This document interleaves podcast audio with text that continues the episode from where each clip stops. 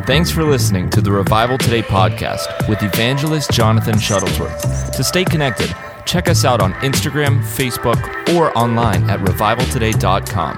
Now, here's evangelist Jonathan.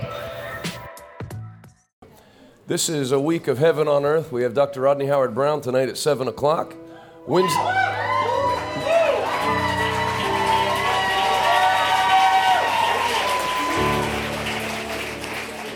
Wednesday night is evangelist Ted Shuttlesworth Sr., who's here.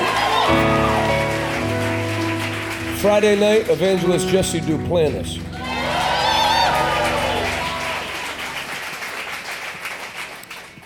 Hebrews chapter 6, verse 12.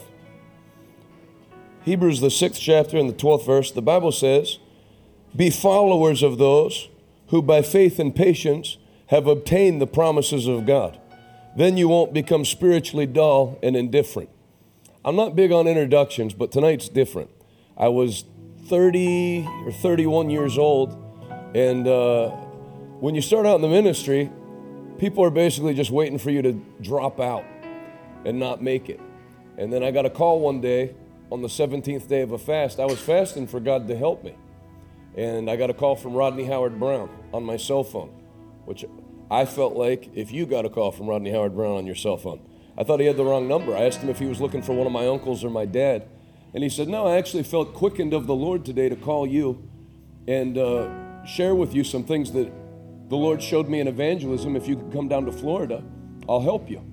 And that was an answer. That was the whole thing I was fasting and praying for. So I called the doll. She was at the grocery store. I told her to just leave the cart somewhere. You know, if you put if you put the stuff back yourself, people lose jobs because there's less work to do. So I said, uh, I said, just put the cart back and come home and let's fly to Florida in the morning. So I took most of the money we had in the bank, we had hardly anything, and uh, flew to Florida and spent two days with him there at the river, and he, he, he helped me. And then on Saturday night, they were, back then, they were doing um, the Great Awakening on TV every night. He called Adalis and I up with his wife, Pastor Adonica and they laid hands on us, and that was the first time I ever went out under the power. And then we went to our next meeting, or that was Friday night. Saturday, we went to Dillsburg, Pennsylvania, in the center of the state, town of about 1,100 people. And that meeting went for 21 days, and I didn't feel like I was doing anything different. And the offering that came in was four times what our record offering was, five times what our record offering was. And it just went, then every meeting I'd go to after that, the pastor would say, Can you stay another week? Which I never had. A lot of times I say, Could you leave before the week's over? And you'd have to be kind of stupid to have all that happen and not see the correlation. I grew up in America, like most of you did, where they put very little value on any servant of God. They'll even say stuff like, How many know whether Brother Rodney prays for you or not? God can touch you just the same. But that's actually not true because God uses human vessels to do his work. And uh, the, the other mistake, the other mistake I feel people make, which obviously you're not making tonight, is people, they all love people from the past. Smith Wigglesworth, John G. Lake, which I have all their books up in my office upstairs, but they miss the people that are alive in their generation. Smith Wigglesworth wasn't sent to my generation. John G. Lake wasn't sent to my generation, but if you follow the trail, that fire got passed down, and now there's people in this generation that are carrying the fire of God for our generation. And so there'll be a day, and I'm not saying this to overhype a meeting or anything, but there'll be a day if Jesus tarries where this name will get brought up and you'll say, I was actually in one of his meetings in Pittsburgh, Pennsylvania. This is a night to get everything God has for you. And you're in the right place. Those of you that are in overflow, I, I would just take this like it's like I took that when I when we went down to Florida. I knew it wasn't meeting another minister. I knew it was a God encounter. Be followers. The Bible doesn't just say to follow Christ. It says to be followers of them who by faith and patience have obtained the promises of God. A lot of people can explain the promises of God. You hear people on Christian TV all week talking about what they think revival is. You don't meet a lot of them that rented Madison Square Garden for six weeks and uh, had a meeting in Lakeland, Florida, with 8,000 people coming tonight, before there was Facebook Live or anything like that, and then everything that's going on at the river. It's not many times you get to hear somebody preach that was the lone pastor that went to jail to get churches opened up in the United States. And so I would like to take an additional 30 seconds and introduce somebody that God has used to change my wife's life and to change my life and I want everybody in Pittsburgh, since you don't have any football teams to clap for anymore, give a warm, large hand clap to Pastor Rodney Howard-Browne. We love you.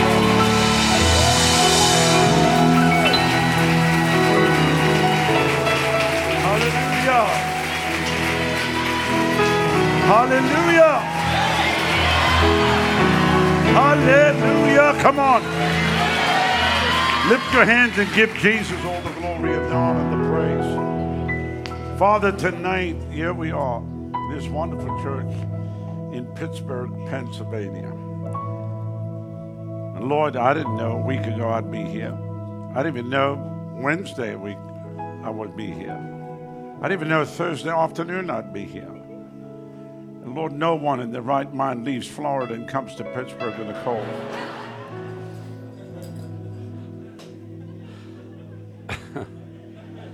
But obviously, you knew that we'd be here.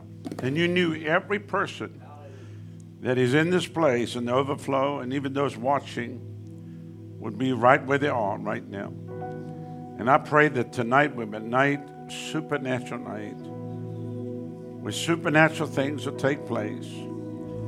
And there'll be things that will be sealed here for 2023 and beyond. And Lord, every person that's come hungry here tonight, I pray that you meet them. You meet them right at that place of their hunger.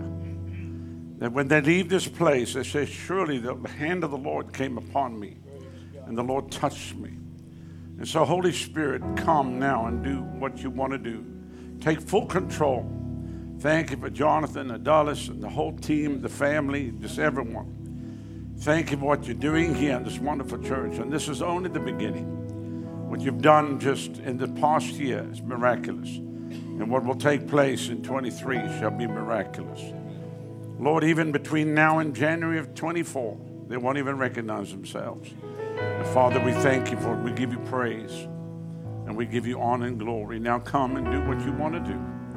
We press in tonight. We're not in a hurry, but we'll press in. And we thank him. We give you praise, honor, and glory in Jesus' name. And everyone said, Amen. Amen. Hallelujah. Well, glory to God. Just greet two or three people around you. Tell them you love them. Jesus loves them. And then you may be seated. Thank you, guys. Thank you so much.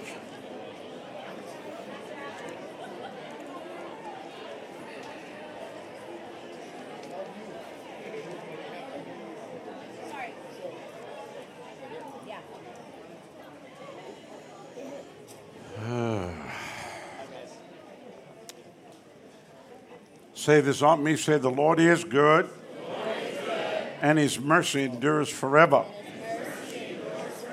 Say it again. Say, The Lord is good, Lord is good. and his mercy endures forever. Mercy endures forever. One more time.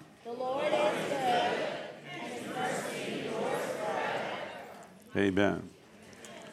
Well, I brought a whole group with me here tonight because, you know, we, on a plane, you've got eight seats, I fill it. If I have 10 seats, I fill it because I never go on an empty plane.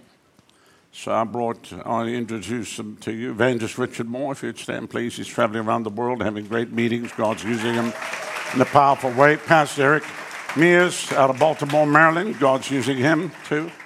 Pastor Tom Lively from Florida.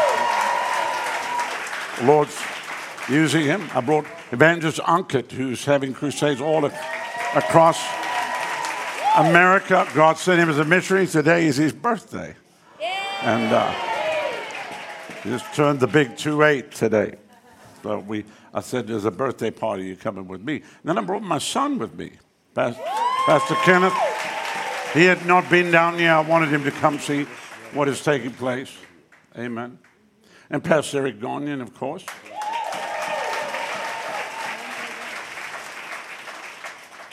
And then who else? Oh, Pastor Allen. I'm looking for you. Senator Pastor Allen Horse.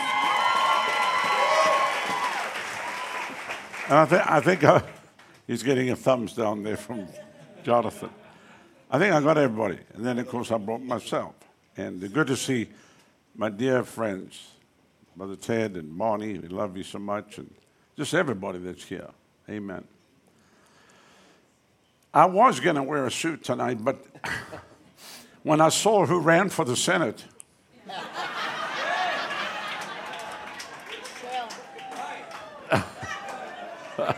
I thought, man, I could just go there wear a hoodie.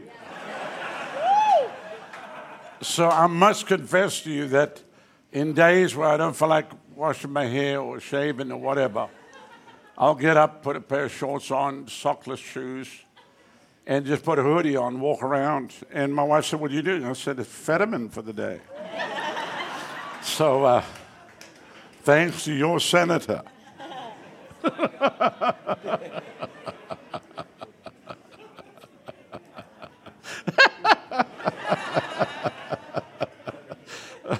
I'm sorry, but it's very funny to me. How Pennsylvania could even do that? I was like, what? Really? I've been to Pennsylvania. People are not that crazy. But there you have it. And thanks to you, he's in the Senate.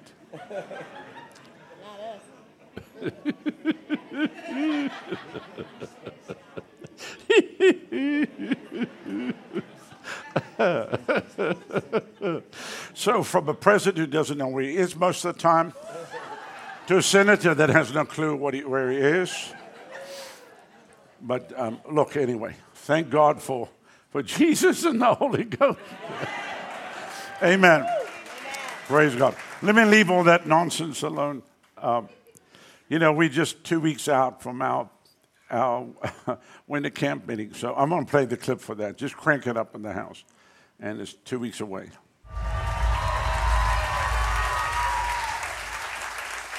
So this whole this whole week, I believe, will be probably the most monumental camp meeting. And I, I know I say that leading into it, we do four of these big meetings a year, but because of what and where we are in America at this time, and God has spoken to me, said, I want you to believe me to raise up 300 multimillionaires in our church in Tampa and then help the other churches do the same. And we started what, you know, years ago called Kingdom Business. So this is about the business of the kingdom. And we, if you think the devil's going to roll out what needs to happen, it ain't going to happen. It's going to take godly people that are going to step up to the plate. And I believe we're going to see some of the most amazing things, which we already are. We declared last year, the Lord said to me, would be the year of the double, and truly it was the year of the double. And um, to give you an example of what's happening, you know, we, uh, years ago, when we moved into our property, we, we bought 83 acres right off the I 75. And I had just, uh, we'd had Madison Square Garden six weeks in the summer of 99. That cost us $6.7 million. Then we went to Shreveport, Louisiana, and we did, rented the Hirsch Coliseum for six weeks there. That cost us 1.6 million. And I still remember because people were excited to get behind New York, but they weren't really excited to get behind Shreveport for whatever reason. So we were like 300,000 short. And the Lord said to me, What would you do if you were in China? I said, I'd give my life. He said, Don't get soft because you're living in America. So I said to my wife, I'm going to mortgage our house. And she said, We're almost going to have it paid off. I said, I'm mortgaging. I, am sticking in the crusade. So I mortgaged for about 300 grand. I got out, put it in the crusade. So the pastor of a church there said, Well, you obviously couldn't have heard from God. You mortgaged your house to finish the crusade. I said, Okay, that new building you built, um, did you pay cash for it or you mortgaged it? He said, I mortgaged it. I said, Well, you couldn't have heard from God to build that building then. I said, This is about souls. We had 47,459 people saved in New York. We had 59,000 saved in Shreveport. In a town of 300,000. Now, Shreveport is listed as the city in America with the most churches ever. And that was in the year 2000. So the following year, the Lord uh, spoke to us. We we're driving up the highway. The Lord said, Buy that property. It was 83 acres. We didn't have any money. But the Lord said, buy it. And to cut out, make a long story short, we bought this property with no money for $8.3 million. And we walked in there. We didn't exchange anything. We just took over the property. I'm also an African, if you don't realize. And I know once you got your foot on the property, it's yours, you know.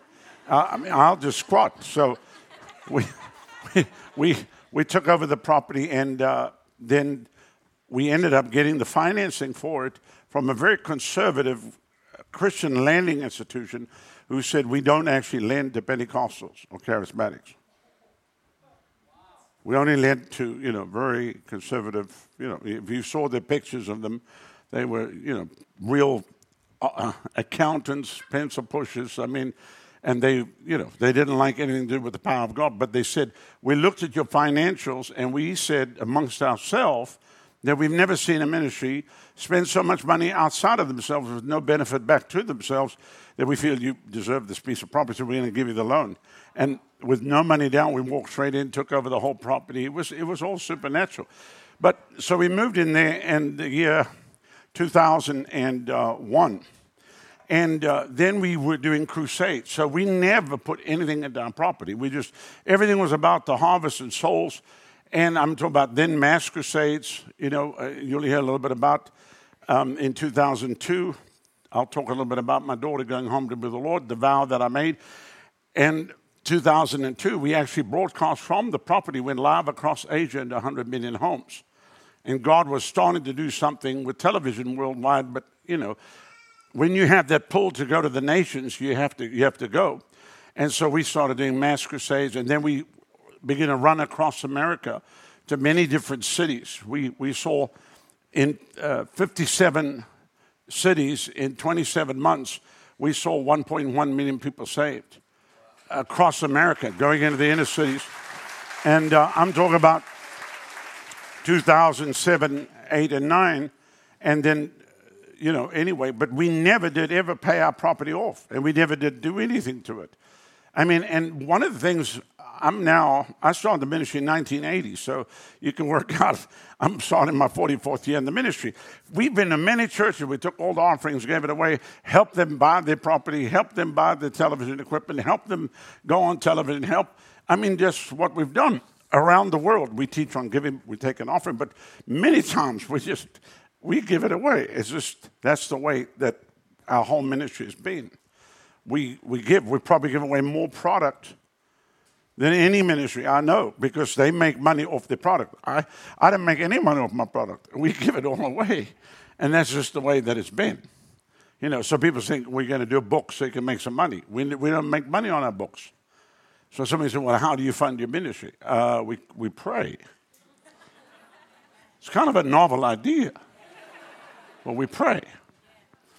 And so I didn't ever I mean, I thought to myself, I don't know how long we take to pay this place off, let alone build what needs to be built here on this property. Little did I know, as we were running to 300 cities of the world, and then in early part of 2020, everything goes nuts, and I get arrested and go to prison. Which, by the way, none of you came to visit me in there. I was actually there for 40 minutes and fell asleep in the prison. And then a certain evangelist capitalized off of my mugshot. Which is just, how low can you go? but from that moment, of everything exploded. Everything exploded to where there's nothing on paper. You should not even you can't even explain how that can be that everything can explode from that moment. But it did.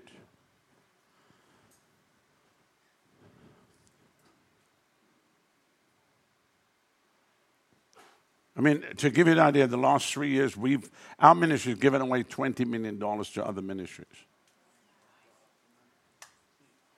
So that tells you how things have exploded. So at the end of 2021, we were able to burn the mortgage on the property, pay off everything. So totally debt free. And then, you know, everybody wanted me to build a new sanctuary, but I, did, I said, I like this one. Yeah, but you can build another one. I don't like it. They would give me all the plans, and I looked at it, and I would go, oh. If they build that for me, I will leave the church. I hated it. Everything I saw, I hated. It It was just like not, it was in the inside of me. And I kept thinking about it. and when, when you go back in the archives and you look 2005 and 6 and 7, I kept saying, I see balconies in you. Everybody says, You can't put balconies. I said, I see balconies. And I would even, at the altar call, while everybody's come for, say, I see your hand up at the balcony on that side. And there was no balconies. Everybody's visitors looking like, this guy's crazy. There are no balconies, but I kept seeing balconies. And we pulled footage from the early 2000s, from the late 2000s, and then into 2012, 14, me talking about balconies.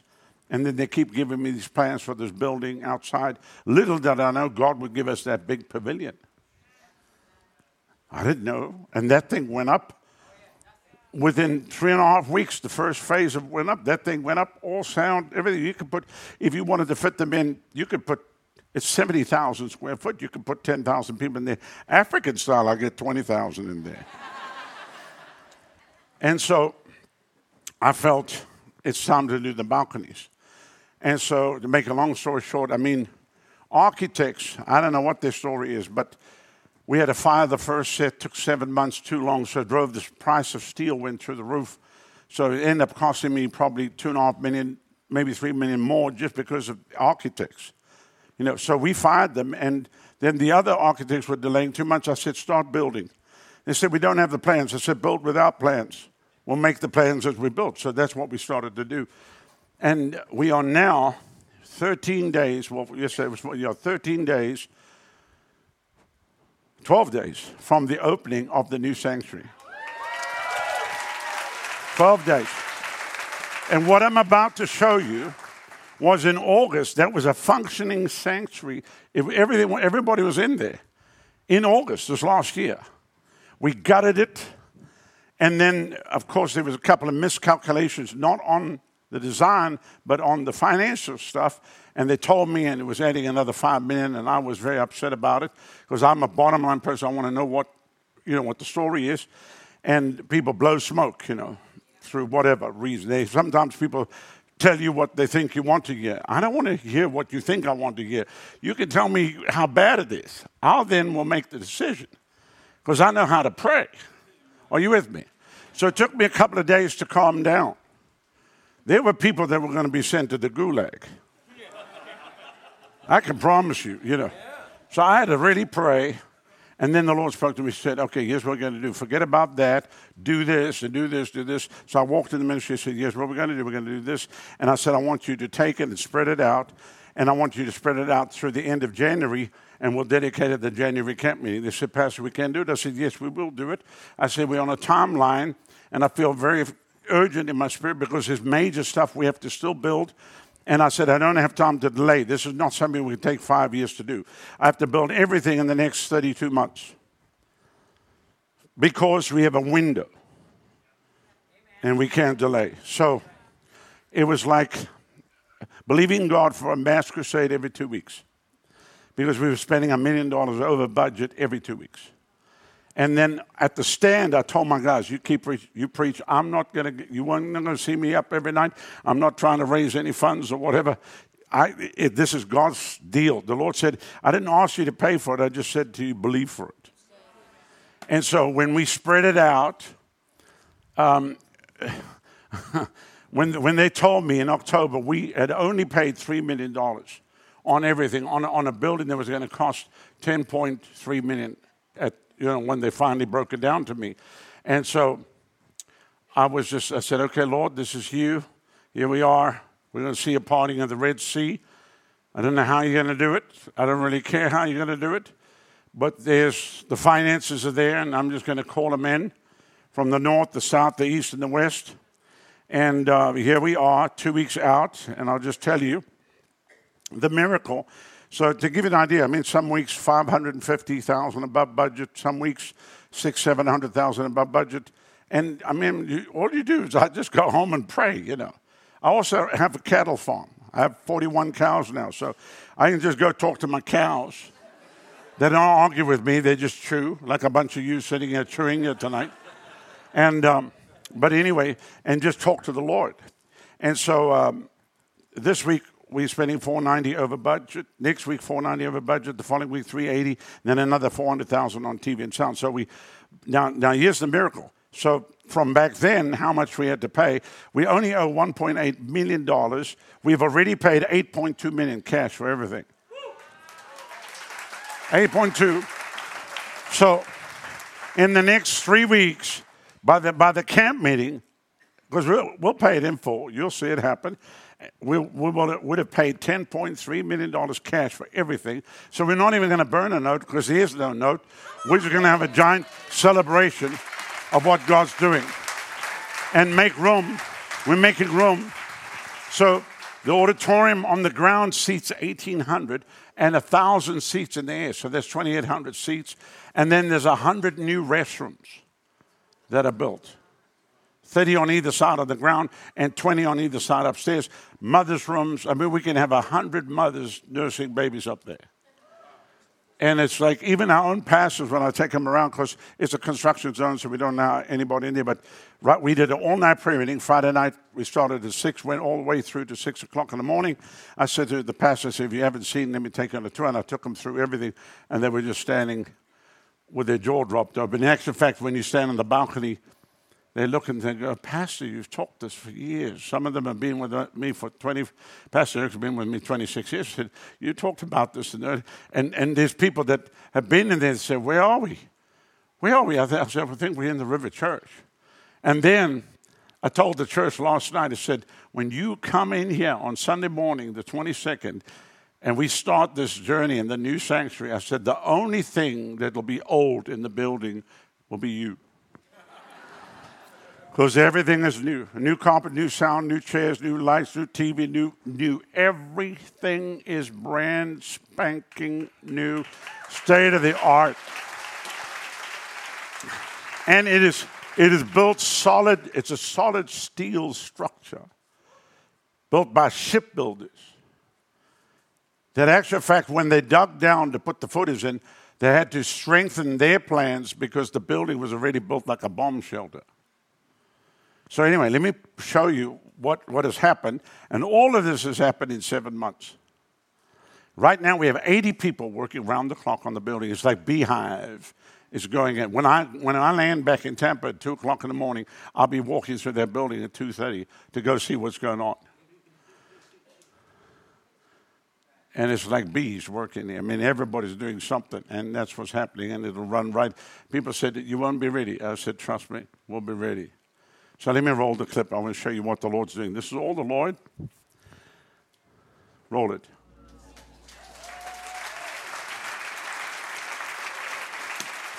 So, I'm, telling you, I've been in the ministry a long time. I've traveled many churches. I've never seen in any place, and I thought I've seen miracles, but I've never seen a miracle like what's just happening now. So, if I'm bragging, I'm not bragging on us because it has nothing to do with us. It's God, and it's all God. Can you say amen? So, um, supernatural, man. Lord have mercy. It's supernatural. At the same time, reaching around the world by satellite television and nightly on TV across America, and then many other things that we're doing. And um, but I just sort of come and encourage you with that because I know what God's about to do here. I understand the transition. Yeah. I understand the transition that's taking place. And I know where you are right now, but I know where the land is coming. And then everything's going to come. And if God can do that in Tampa in seven months, what's He going to do here? So I'm just telling you, it's going to happen. It's going to happen quickly. Hallelujah. Were you ready for the word? Okay. I know uh, Pastor Jonathan said to take an offer. We'll do something near the end, but I want to share with you something that when the, we came into the new year, the Lord spoke to me about. We always pray about the new year coming in. One of the things that my wife and I have always done is we use it as a time to make a vow to the Lord. Because without His help, we can't do what God's called us to do. And I know people say, well, you've been in the ministry long enough, you could just step back and ease back. But God didn't put me and bring me to this point to ease back. I'm going to slam this thing until I can't anymore, until I have to say, you know, I'm out of here. And I, I don't know when that time is. Amen. Trust me, I'm not going to hang around one day longer. But I'm not leaving one day shorter. Because there's a job of work that has to be done. And uh, so God spoke to us about this, and we did this with our church right on the 31st of December to see the new year in. And uh, go with me to Genesis 28. Genesis chapter 28. And I'm going to read to you from verse 10. If you're watching now in your homes, wherever you are, pay close attention because the Lord wants to do something here for you tonight. If you're in the overflows, wherever you are, don't leave before the end. Verse 10 And Jacob went out from Beersheba and went towards Haran. And he lighted upon a certain place and tarried there all night because the sun was set, and took the stones of that place and put them for his pillows, which I can never understand taking stones and using them for a pillow. But it said he lay down in their place to sleep. So you could say he was between a rock and a hard place. But as I read this passage, because if you read through this, it, he goes on to make a vow. People in comfortable places never make vows, they just don't. There's no reason to make a vow. It's when you're in a hard place and you need a miracle. Are you with me? I mean, when I get told things and I have to change everything around, and now suddenly I need a supernatural injection into this whole thing, I need a miracle. You, you, you, you get on your face, you go lock yourself in your room, you, you, you pray, you, you, you, you shut off outside voices. Are you with me? And you get alone with God and you begin to deal with the Lord. You begin to make business. You do business with God, which is what kingdom business is about. Anyway, so he lies down to sleep and he has a dream. And behold, a ladder set up on the earth, and the top of it reached the heavens. And behold, the angel of God ascending and descending on it. And behold, the Lord stood above it and said, I'm the Lord, the God of Abraham thy father, the God of Isaac. The land whereon thou liest, to thee I will give to you and your seed, and thy seed shall be as the dust of the earth, and thou shalt spread abroad to the west, to the east, to the north, to the south, and in thee and thy seed shall all the families of the earth be blessed. And behold, I'm with thee, and will keep thee in all places whither thou goest, and bring thee again to this land, for I will not leave thee until I have done that which I have spoken to thee of. And Jacob woke out of the place, and he said, Surely the Lord is in this place, and I didn't know it. And he was afraid and said, How dreadful is this place? How terrible is this place? Which is a holy awe, because if you have a dream like that, it shakes you to the very core. As I know what happened to me in the early hours of the morning of March the 17th, 2020, when a fire came into my room, it was terrible. It was glorious, but it was it was it shook you to the core. And so he says here, this is none other but the house of God and the gate of heaven. And Jacob rose early in the morning, and he took the stone that he put as pillows and set them up for a pillar. So the hard place became an altar. The hard place became an altar, and then he poured oil on top of it in worship to God. And he called the name of the place of Bethel, but the name of the city at first was Luz. And then he vowed a vow. And he said, If God will be with me and will keep me in the way. Now, first of all, he, God, he had a dream, and God told him, I'm going to do all that for you. So now, what do you mean? But the dream was so awesome that you wondered to yourself, was that God? Is it God? What's, what, am I going crazy? Is this real or whatever? Okay, so if it is God, okay, then if, if He said He'd do that, if He will do that for me, and He'll do that for me, and He'll do that for me, see, what was He doing? He wasn't asking God for anything God hadn't already told Him I'm going to do. God had already said, I'm going to do all this for you. So he's actually repeating to God what God spoke to him in a dream and just basically saying, if what you said is real,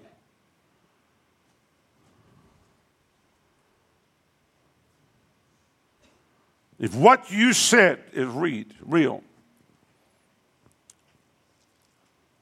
If you keep me in this way that I go, and will keep me, give me bread to eat and raiment to put on, that I come to my father's house in peace, and the Lord shall be my God.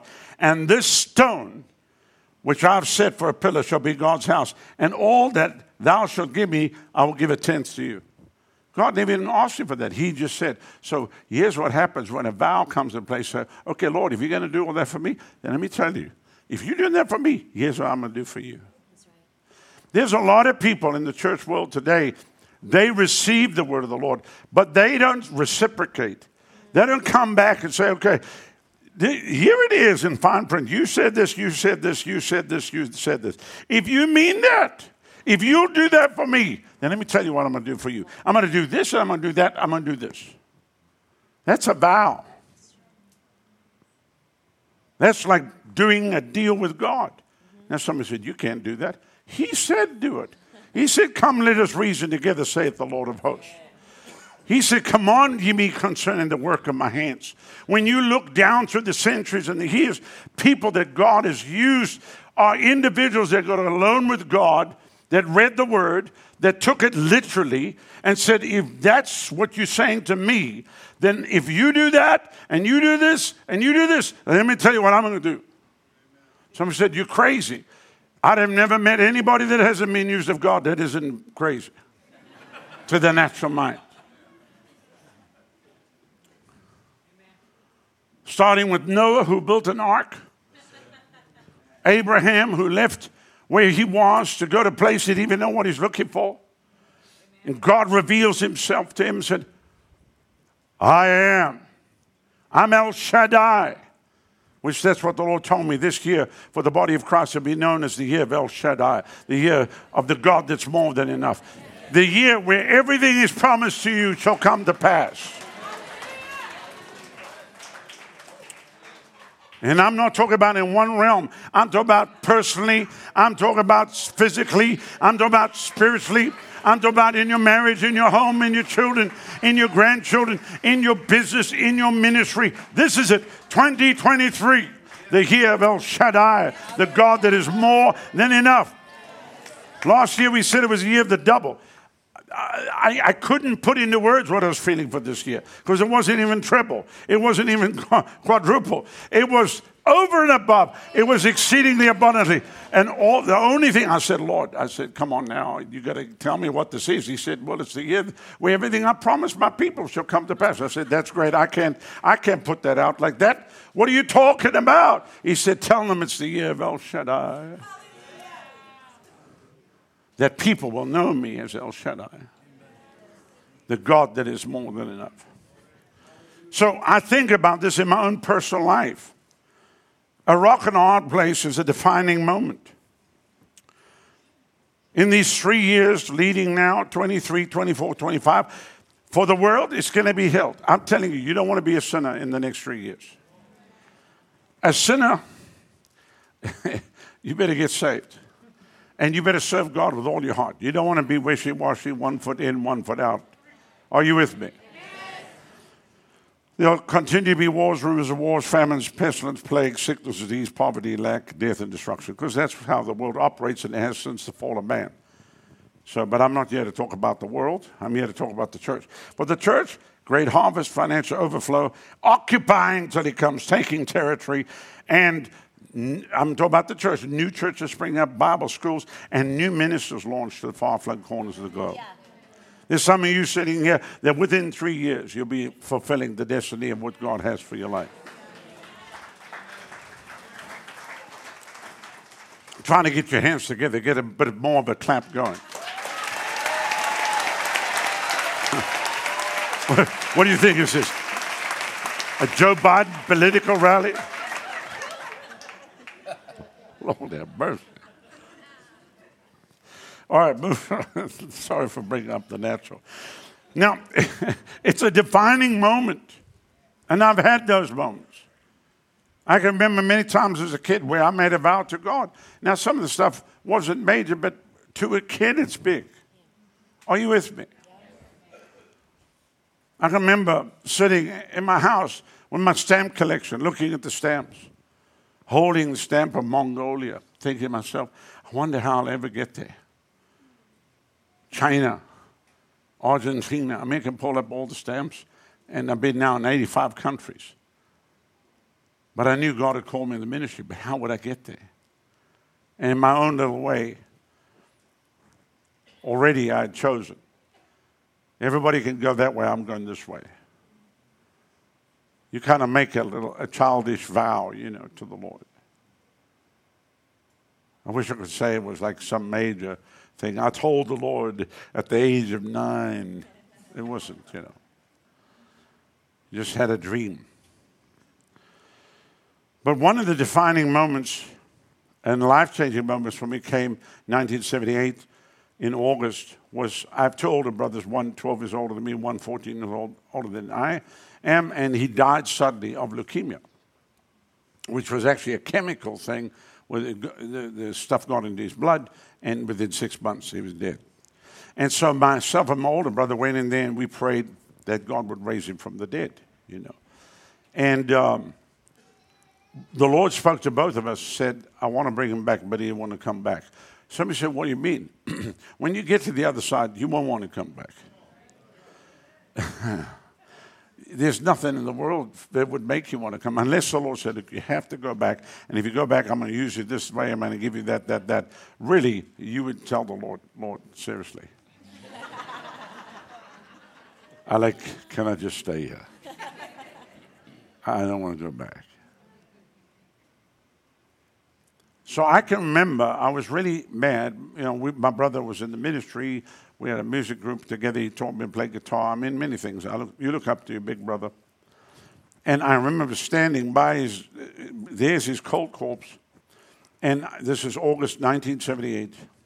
And I said, my brother walked out of the room, and it's just me and my older brother. And I said, I make a vow today. Devil, you're going to pay for what you've done to my family. And I didn't even know what I'm saying. I said, People are going to laugh at you all over the world. They're going to laugh at you all over the world. I didn't know God would give me a ministry of joy. And truly, that has happened. Joy everywhere. There'll be joy here tonight in a little while. I know it's hard to believe.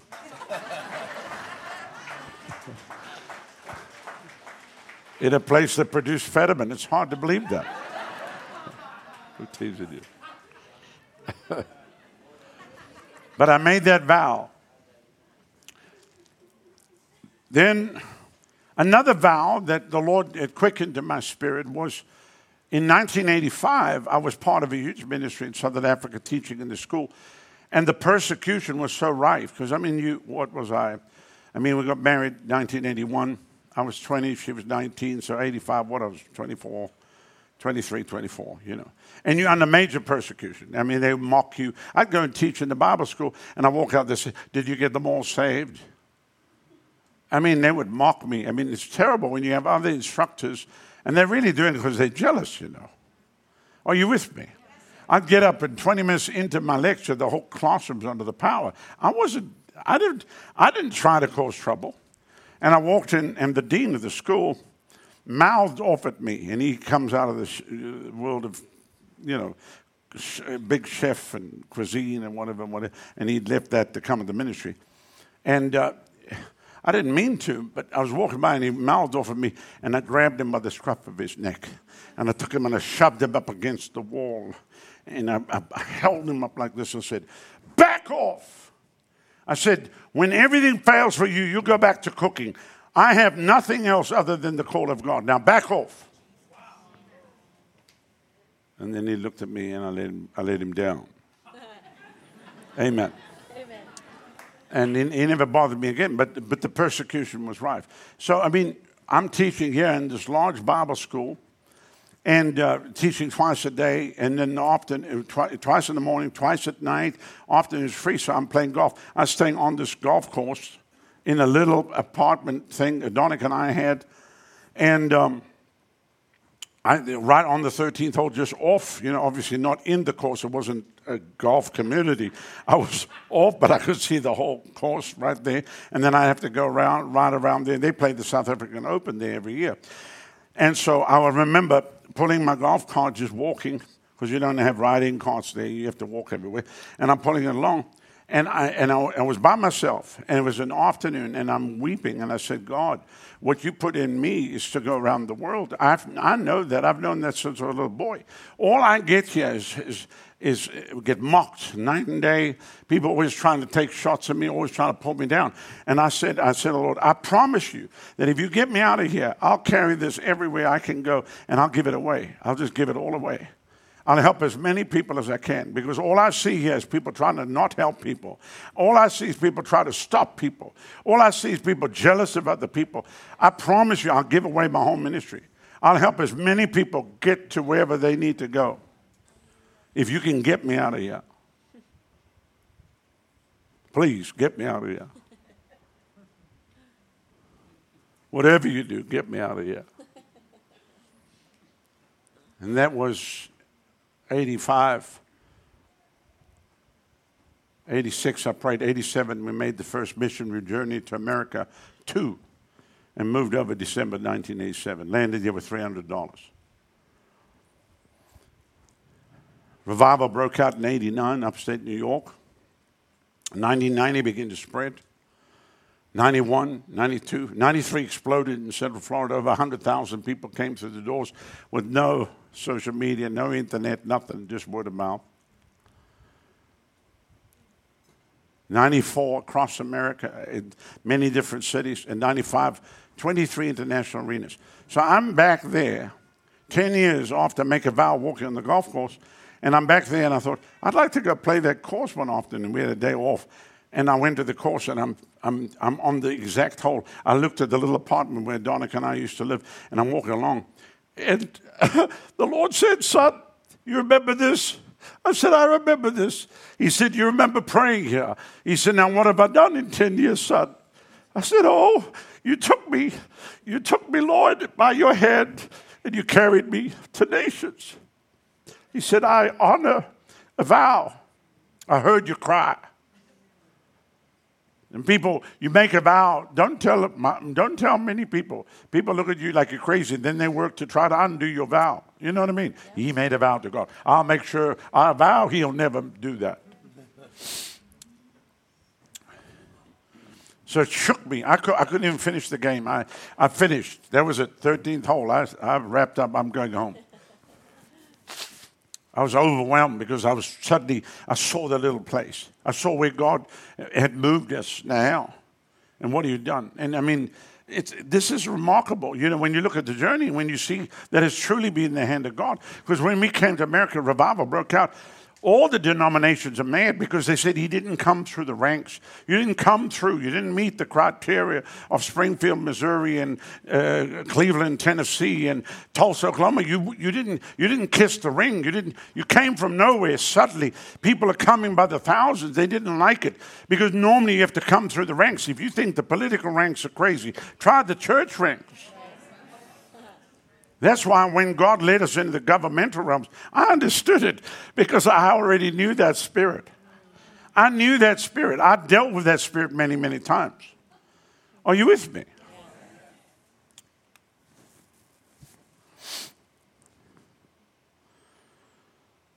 God does not take the vow lightly.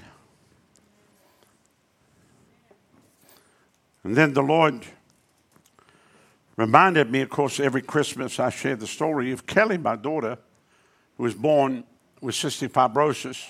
And on Christmas Day, which is past one of 20 years now, she was 18 years old and she died in my arms. She just ran out of lungs. And it had been an 18 year long fight. And I made a vow that day. I said to the devil, It's going to cost you now. And you'll pay. 100 million souls and a billion dollars into world missions. And uh, I believe we just crossed over 44 million decisions for Christ worldwide. Yeah. Hallelujah. And I can remember in, that was 2002, 2003, I was driving out of my house the, the place God put us this February, will be 20 years, we moved in there. And I was driving out of the house, and the power of God, I was worshiping in my car, and the power of God hit me. I couldn't, I couldn't even see the road. I mean, I was just weeping. And I heard the audible voice of the Lord, and He said, I brought the first vow to pass. I'll bring the second one to pass. And then I had to pull over the side of the road and pull myself together because I'd be arrested for drunk driving. And you can't drive drunk, you know what I mean? I mean, you can't. You just can't. I mean, I'm talking about drunk of the new wine. You know what I'm talking about. You know what I'm talking about. The, the new wine of heaven that comes from the grapes that have been freshly squeezed, that come from the vineyards of God. I pray God give you one grape a month. One grape will keep you drunk for the full month, and you'll be under the influence. Can you say amen? Hallelujah. You don't need a whole bottle, just a grape. One grape, and we'll carry you. And so I made, I made that vow. And God honors that vow. So people say, we, that guy's crazy. How do you make a vow of 100 million souls and a billion dollars in the world missions? You weren't there. You weren't there in the intensive care unit at the Tampa General Hospital. You didn't hold your daughter in your arms. It has nothing to do with you. It's a deal between me and God. And there's people in this room tonight and those that are watching in your homes that have been between a rock and a hard place and have been in situations you've cried out to God. Let me tell you, God honors the vow. He hears the cry of his people. He's not dead, he's not sleeping. His ear is not deaf. His no arm is not short. God's not a big God with little tiny arms. People think God's a big God, but he has his little tiny arms. I'll try to help you son.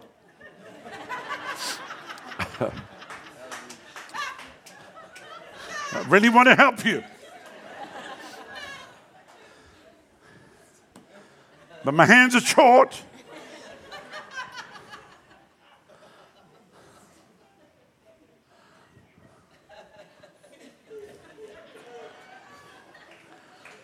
I really want to help you.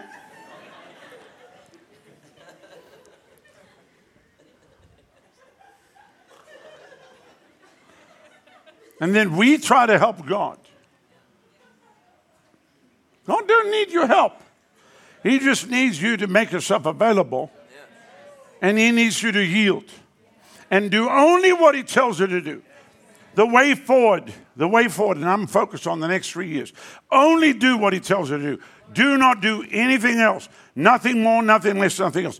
Do I tell you right now, people say, come over here, go over here. They'll offer you this, offer you that, and every kind of thing in between. Only do what God tells you to do and you'll be safe. You'll be fine. Everything will be great. So people say, "Oh, you need to do this." I can't. I can't. I can't right now.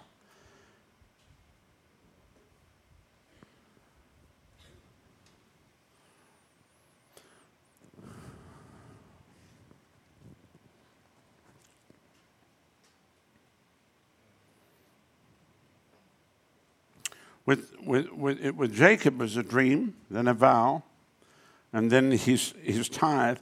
And then it came to pass exactly what God said. If God will be with me, keep me in this way that I go. If God will give me food to eat and clothing to wear, so that I come again to my Father's house in peace, then the Lord shall be my God. And the stone which I've set up as a monument shall be a sacred place to me.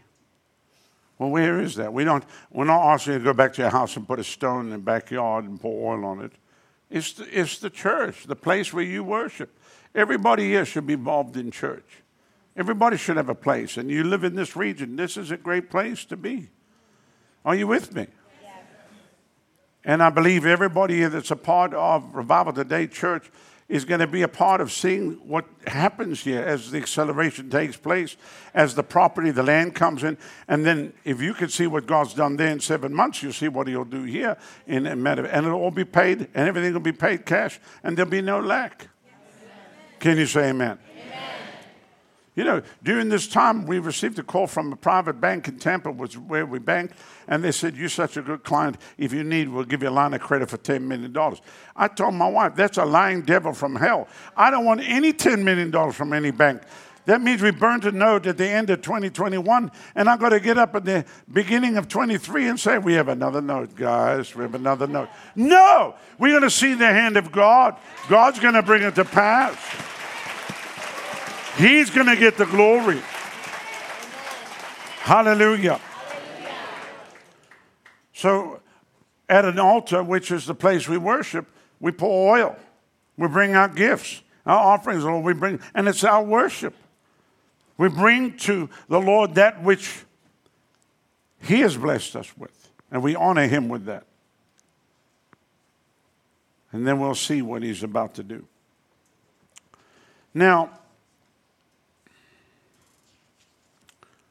I want to go to the second half of this year, which I'm going to call this part the first part. You didn't realize there was a first part to this, the second part. First part, which I could call the vow. The second part, which I'm going to talk about now, I'm checking my time here. The power of, of a vow. Because the thing is, the moment you make that vow, things begin to work. And God is the one working on your behalf. Not only is God working on, on your behalf, but the angels are working. Angels, angelic hosts are beginning to work on your behalf. While you're sleeping, they're working. And God is moving to turn things and to move things and favor, supernatural favor. It's not that you're out there looking for anything, it all comes looking for you. You didn't ask for it, you made the vow. And the vow is to do with the will and the way and the plan and the purpose of God. And then God begins to bring it to pass. And you begin to see it begin to take place.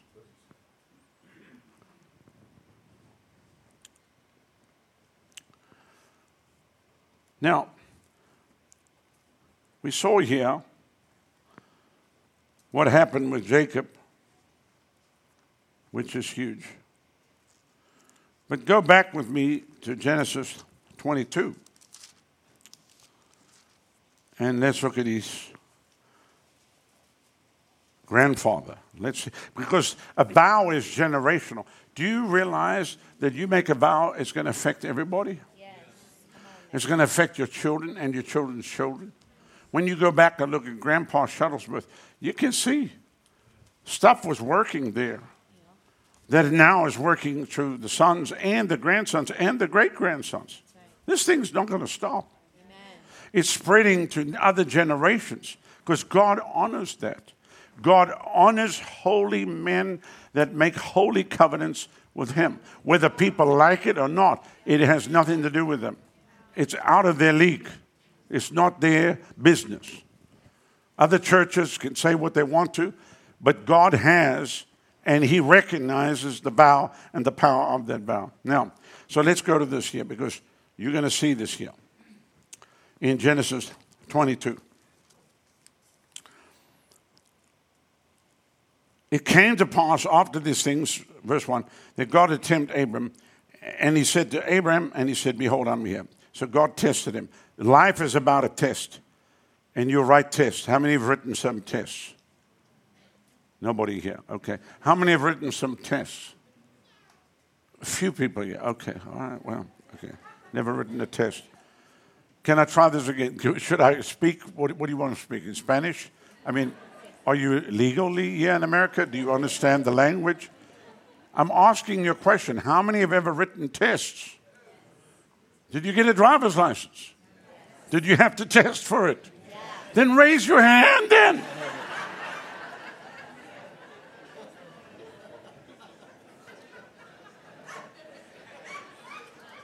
It's like, I'm trying to get a response here. Everybody's just like,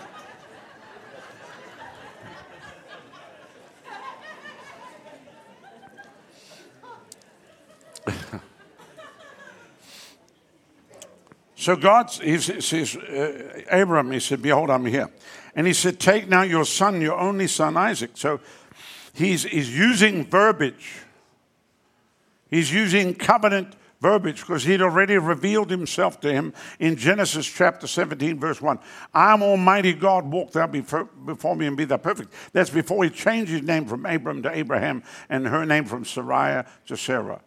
And Abram means father of many nations, Sarah means mother of many nations. So that when he called her and she called him, he, she was saying, Abraham, father of many nations. And she was saying, Yeah, uh, sorry, she said, Abraham, father of many nations. He said, Yes, mother of many nations. And they didn't have Isaac. They waited 25 years for Isaac to come.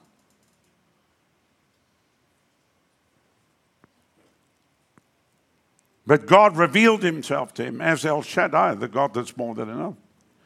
So he says, Take now your son, your only son. Does that wording sound familiar?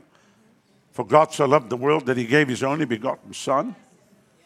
So, what you see portrayed out here is a type and shadow of God the Father and Jesus. Abraham, the Father God, Isaac, Jesus. Isaac means laughter because that Sarah could bring forth a child when she was 90 years old. And he was 99. So take now your son, your only son, whom thou lovest, and get thee to the land of Moriah, and offer him therefore burnt offering upon one of the mountains which I'll tell thee of. And Abram rose up early in the morning and saddled his ass, which is his donkey, by the way. She's got to read that out there to people here in America. They don't know what that is.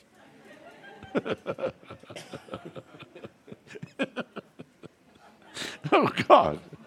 Help us. People can't speak English.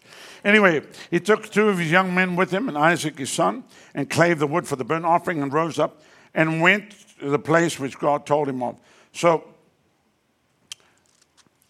it goes on to say, yeah. Then on the third day, Abraham lifted up his eyes and saw the place afar off. And Abraham said to his young men, Abide here with the ass, and I and the lad will go yonder and worship and come again to you. So Abraham took the wood of the burnt offering and laid it on Isaac, and he took the fire in his hand, which is interesting. You could not travel without fire in those days. You had to have fire with you, and it had to be burning at all times because you're going to need it.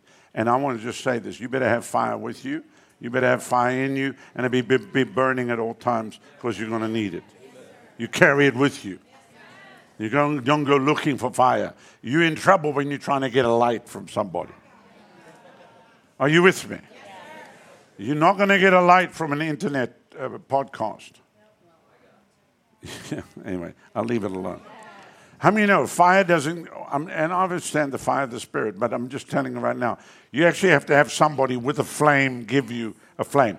A flame can't come through a computer. All right, and I understand the Holy Ghost because we've had fire God hit people through the screen. I understand that. But don't forsake the gathering of yourself together. That's all I'm saying. He took the his hand, the knife, and they went together. And Isaac spake unto Abraham his father. Now, he wasn't stupid a kid, he was brilliant. And he said, My father. He said, Here I am, my son. And he said, Behold the fire and the wood. But where's the lamb for the burnt offering? And Abraham said, My son, God will provide for himself a lamb for burnt offering. So they went both of them together. And they came to the place which God had told him of, and Abram built an altar there and laid the wood in order. So, so you could see this in Abraham the father, then Isaac the son, and then it obviously was passed on to Jacob because that's what he that's where he got his idea of building an altar. Are you with me? That's what we teach our children and our children's children. The God of Abraham, the God of Isaac, the God of Jacob. Kenneth's kids, the grand twins, they just turned four, and little Jet was coming down uh, the, the, the, the, stairs and fell. And Kennedy, she's four years old, she ran up to him, stuck her hand on him, and she said, In the name of the God of my mother, be healed.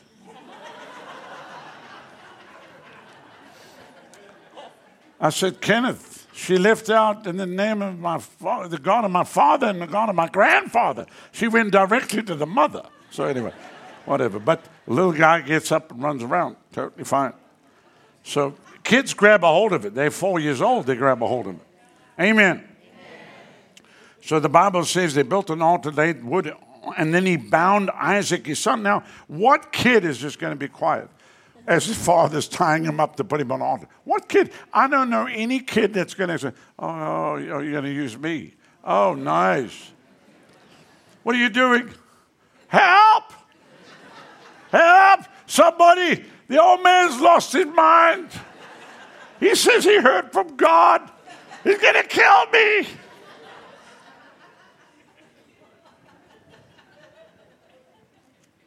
But obviously, he trusted the God of his father. He must have seen major things in his life as a kid, just growing up, to even trust his father. But it, it's so like Jesus, as a sheep before its shearers is dumb, he opened not his mouth. And so, yeah, Isaac just, yes, okay. And he ties him up, puts him on the altar. So, what does God do? God comes and he tests you, and he always tests you with something that is precious. Not, and I'm not asking you to put your kid on altar. Listen, somebody said, "Oh, thank God, this is what I've been praying for." Johnny drives me nuts, and I was there, Pastor he said, "I can sacrifice him to God." I'm going to a mountain here in Pennsylvania, and I'm going to torch the dude. and I'll give him to God because I can't handle him myself. I'm not telling you to do that, please. This is a new covenant. Do no one sacrifice any children Please.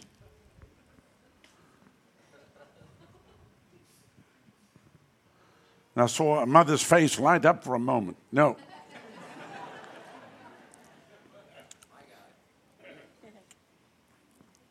The bottom line is God always touches you where your heart is. The vow, if it doesn't touch you, if it doesn't move you, why is, how's it going to move God? How will it move God?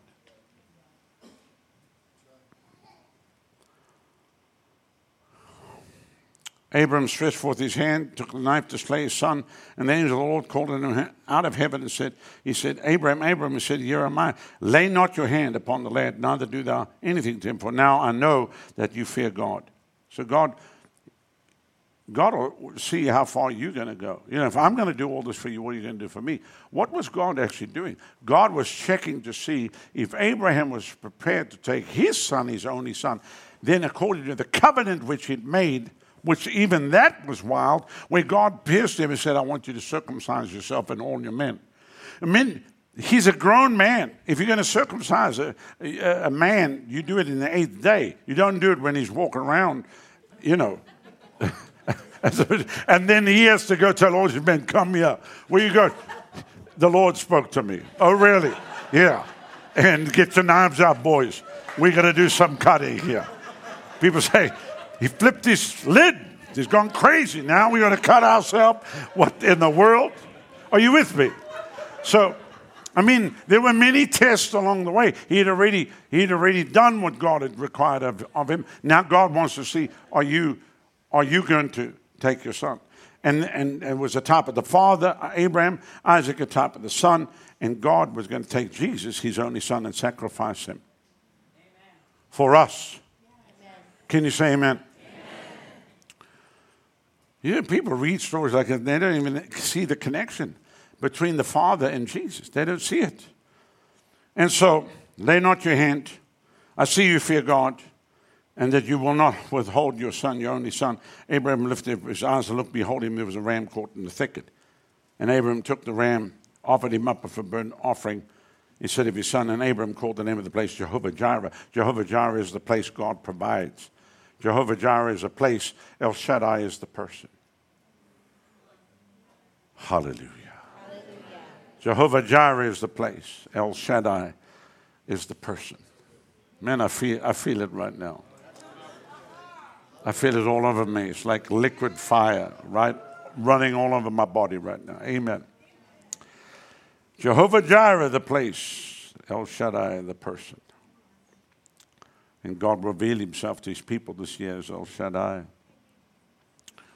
And the angel of the Lord called unto Abram out of heaven a second time and said, By myself I've sworn, saith the Lord, because thou hast done this thing, and not withheld thy son, thine only son, that in blessing thee I will bless thee. In multiplying I will multiply thee as the seed of the stars of the heaven and the sand which is upon the seashore. And thy seed shall possess the gates of, thy, of his enemies. And in thy seed shall all the nations of the earth be blessed, because you've obeyed my voice.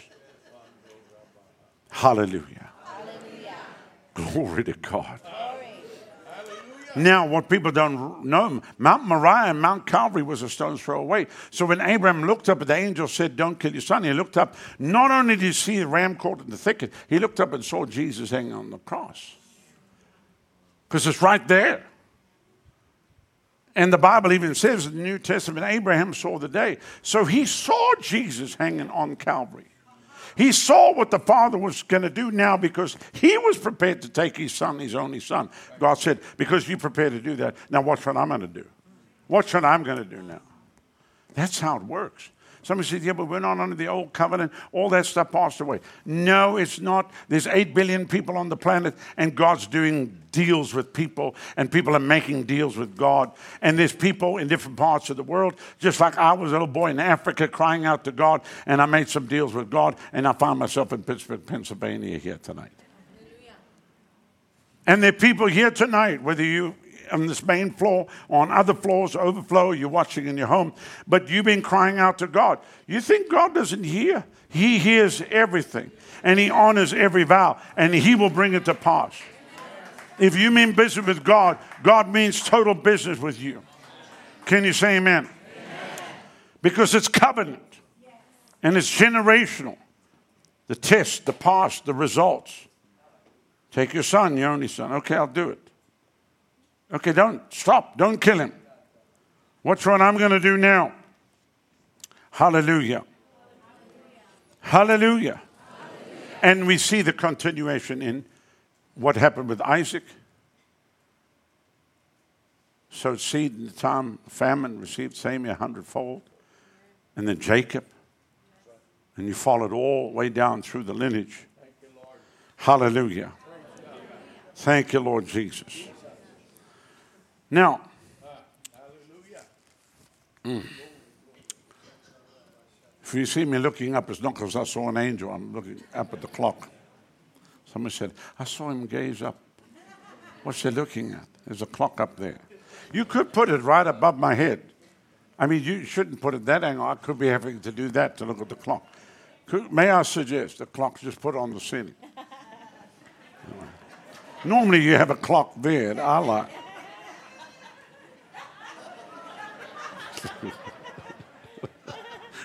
Where am I?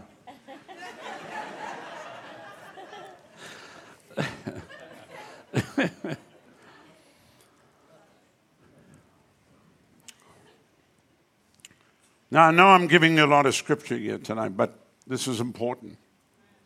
The word is important.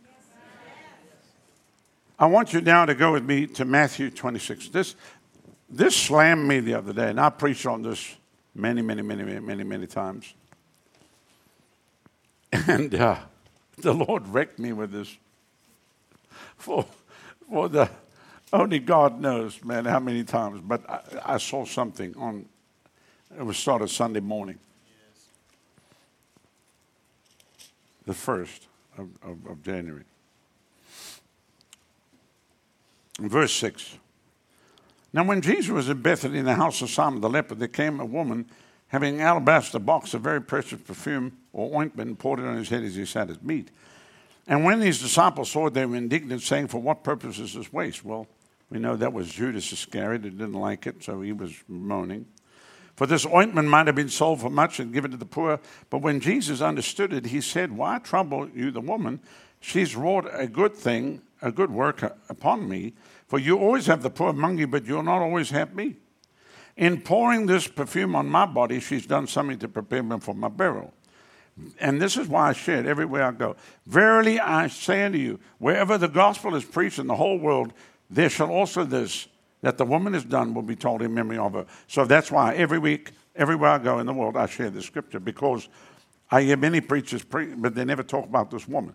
This is the gospel in manifestation. Now, somebody said, Well, what do you mean? Well, first of all, you have to understand her background, where she came from, and the fact that Jesus had totally transformed her life. And so she was so thankful. She knew the cost of that oil, which was equivalent to one year's salary. You know, because that's why they were indignant. It was so costly that everybody knew what it cost, and they felt it should have been sold and the money given to the poor. But it was hers and she wanted to worship God, and she poured it on Jesus, on the head of Jesus. Now, we're talking costly perfume. We're not talking about the perfume that the husband buys the wife because he forgot the anniversary and he stopped by the CVS and picked up some perfume for 25 bucks. Or Walgreens, yeah. Picked up some perfume. Oh, honey, look what I got you. It's, it's, it, it's got a smell for 20 minutes and then it's gone. Are you with me? Just like some alcohol mixed with a fragrance. Costly perfume will get into your pores and actually stay with you a day or two, or even three, or even four or five. I mean, I'm talking about the very expensive perfume. So here he pauses on Jesus. They're in the house of Simon the leper. Leprosy represents sin. Lazarus was there, which represents death. The fragrance filled the room and blocked out the smell of sin and death. Okay? And it was her worship that did it. And it was her sacrifice of pouring everything that she had on the head of Jesus. And he said, wherever the gospel is preached, will be told in memory of her. We remembering this woman here tonight. And proof to you that I'm preaching the gospel. Because he said, Jesus, the head of the church, said, wherever the gospel is preached, what the woman has done will be told in memory of her. So watch this now. So Jesus is filled with this fragrance. Judas is so irate, he gets up. Then one of the twelve, which is called Judas Iscariot, went to the chief priest and said, What will you give me if I hand him over to you? And they gave him 30 pieces of silver. And from that time, he wanted to betray him. So, here, the woman worships. He's mad. He sells Jesus. You either worship him or you sell him. There's a lot of people they call our worship waste. Oh, there's people wasting their life. They go there, they go to church, they spend hours and hours in church. Those beautiful young people wasting their lives. They're going to that church in Pittsburgh where they're crazy, Jonathan Shuttlesworth. And then we, wa- we watch them on Check the News. they, people are wasting their lives. You know, people, they, the stuff they say about me and the stuff they say about our students. You know, go all the way down to that guy. Are you crazy? They always got joy. They're always laughing. Church is laughing all the time. You can't laugh. You can't laugh all the time.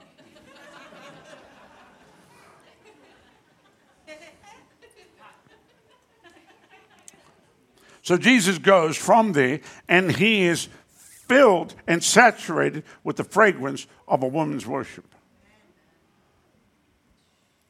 He goes to the Passover meal. He's sitting there. At that Passover meal, at that Passover meal,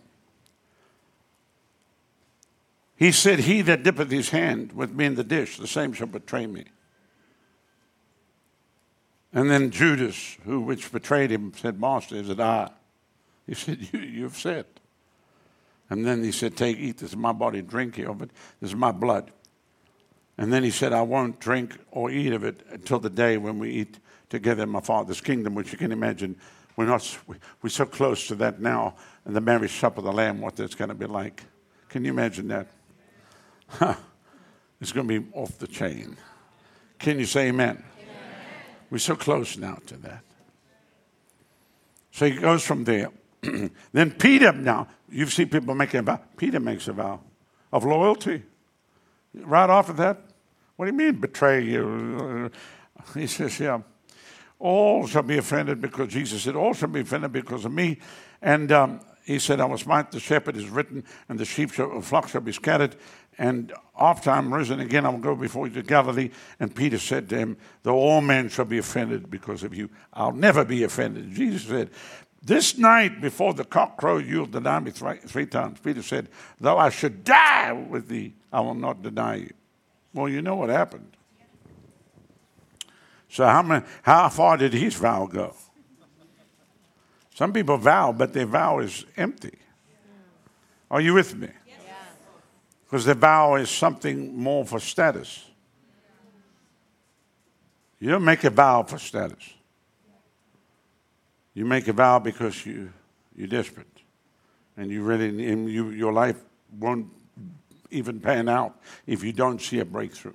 You mean you mean business. You genuine mean business. So now he goes from there into the Garden of Gethsemane. And I'm telling you right now, I, I always took him to where he was being beaten by the Roman soldiers and they could smell the fragrance of the offering. But when he went into the Garden of Gethsemane, what do you know what he was actually doing there? The woman poured the oil on him. He was going to pour that oil out. That's what he was doing. He was going to consecrate himself to pour himself out because the Bible said he sweat great drops even as blood. And he cried out, even said to his father, If it be possible, let this cup pass from me. Nevertheless, not my will, but thine be done. And he did that several times. And, um, but that whole fragrance, when they came to capture him, to grab him, they, they grabbed a man that had this fragrance on him of a woman's worship. So she was portraying what the gospel was when she poured it on him. Because the gospel is you taking what is precious to you and pouring on the head of Jesus. Uh, because Jesus took what was precious to him his whole life and poured it out for you and for me. And that everywhere we pour out what we have, the fragrance of the good news of the gospel is going to spread to other cities, other towns, and other villages. It's going to spread. It's going to spread. It's going to spread that Pittsburgh is, is going to be shaken by the hand of God. Pennsylvania is going to be shaken by the hand of God. Every town, every village, and every place in between is going to be shaken by the hand of God. And the fragrance of the gospel is going to be smelled. Because you pour out what's precious to you, and Jesus pour out himself upon you. You're going to smell just like Jesus. And everywhere you go, people are going to say, I see Jesus in your eyes. I hear Jesus in your voice. And I feel Jesus in your touch.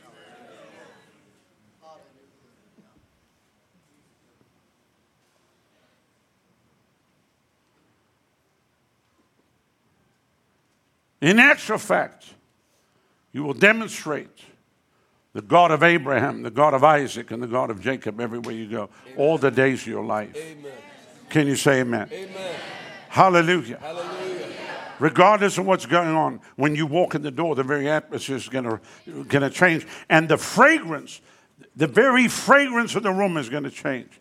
I don't care if you walk in a bar, a nightclub, or any place in between because of what you carry on the inside of you. She broke when she broke that alabaster box. When you break of yourself and you pour yourself out, God comes right into the middle of that. And that's when you begin to see signs and wonders and miracles. And God begins to show himself alive with infallible proofs and begins to manifest himself. He's going to hit in the primary schools and the high schools and the university campuses across America.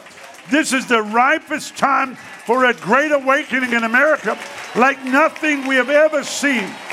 I'm telling you right now, this is it. This is it, ladies and gentlemen. This is it. I've never seen a time like this. In all the time that I've been in America, this is the greatest time to be. You, somebody said, "Oh, it's all." Forget about all that. Forget about all the stuff about economy and the government and all that kind of stuff. Don't even worry about that. Focus on what I'm talking to you about right now, and watch what God is going to do. Hallelujah. As he was with Moses, so shall he be with you. As he was with Joshua, he'll be with you.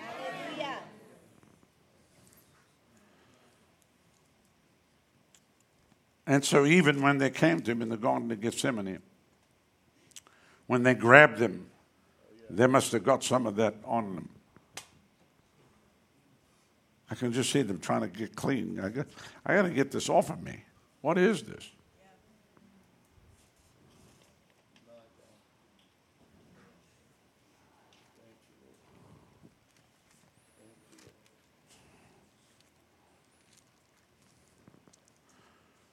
So I'd always gone to where he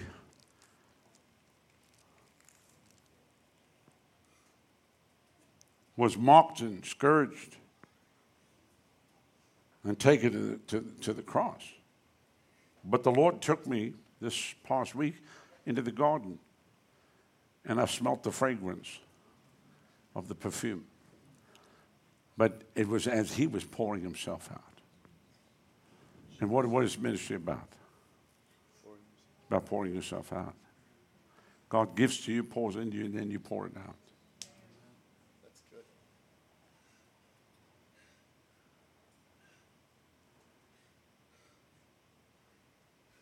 I think back over the years. Went back to back meetings, two meetings a day, six days a week, 46 weeks of the year. There was a time for 14 years, that's, that's all I did. And you say, I'm, I'm not going to quit. There were times we didn't, we didn't see the breakthroughs we were believing God for, but we never stopped.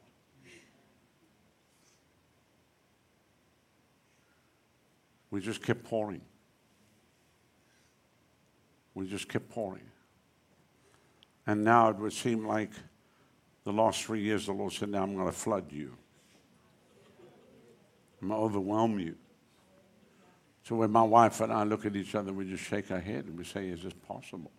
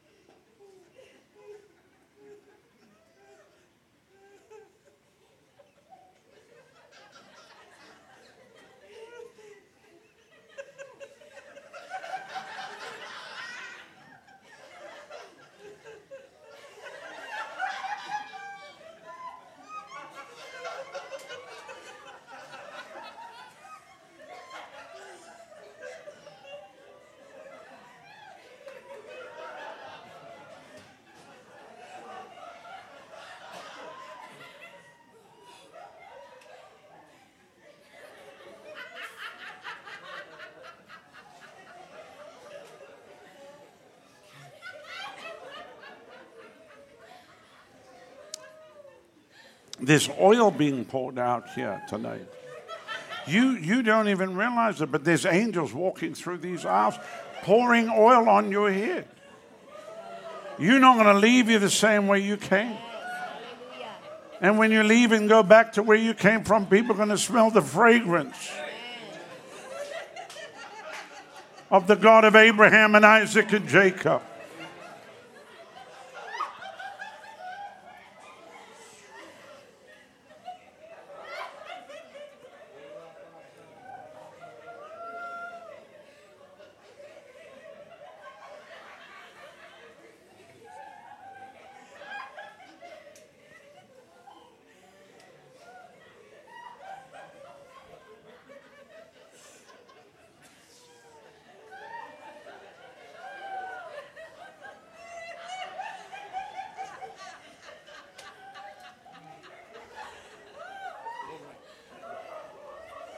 The Lord says, You watch what I'm going to do for you.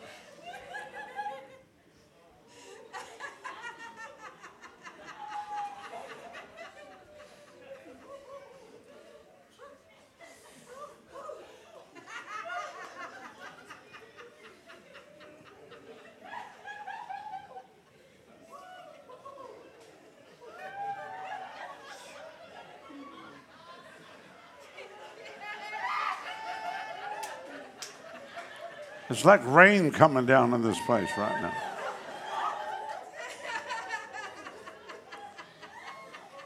The power of God's falling all across this room. Don't be nervous about the joy. It's okay.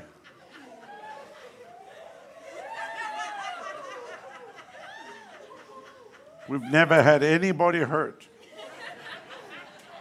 from joy in all these years.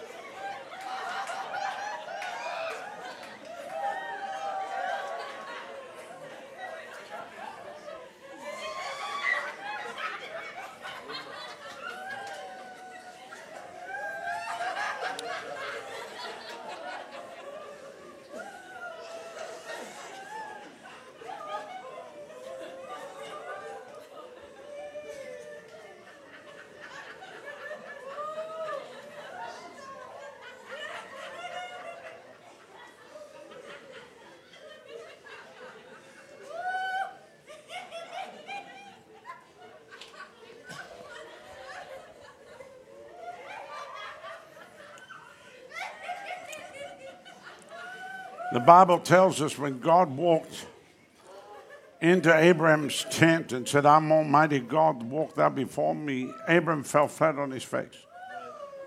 You're not going to meet the creator of heaven and earth and just sit there and be normal. Some say, but I don't understand all this joy. Then you don't understand what the whole Christmas season is all about. When the angels sang joy to the world, the Lord has come. I bring you glad tidings of a great joy. That's what the gospel is. The gospel means great joy.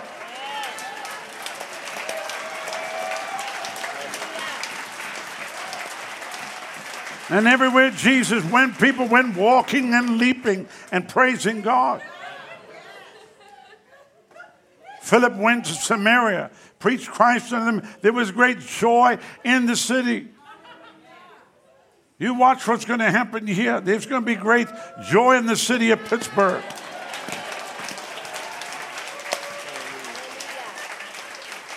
Watch the next three years and see what God's going to do.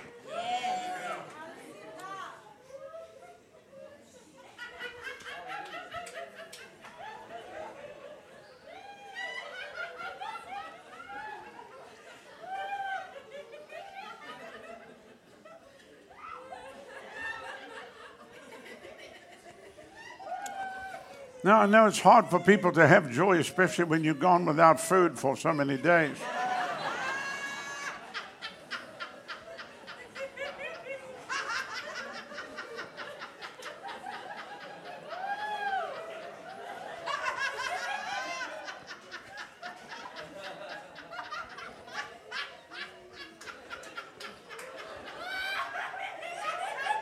But remember what Pastor Jonathan said.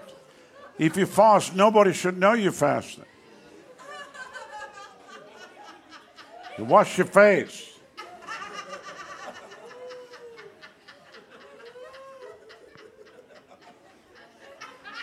Put a smile on your face and rejoice and be exceedingly glad. For the Lord is with you. And He's with you strong. Hallelujah. Thank you, Jesus.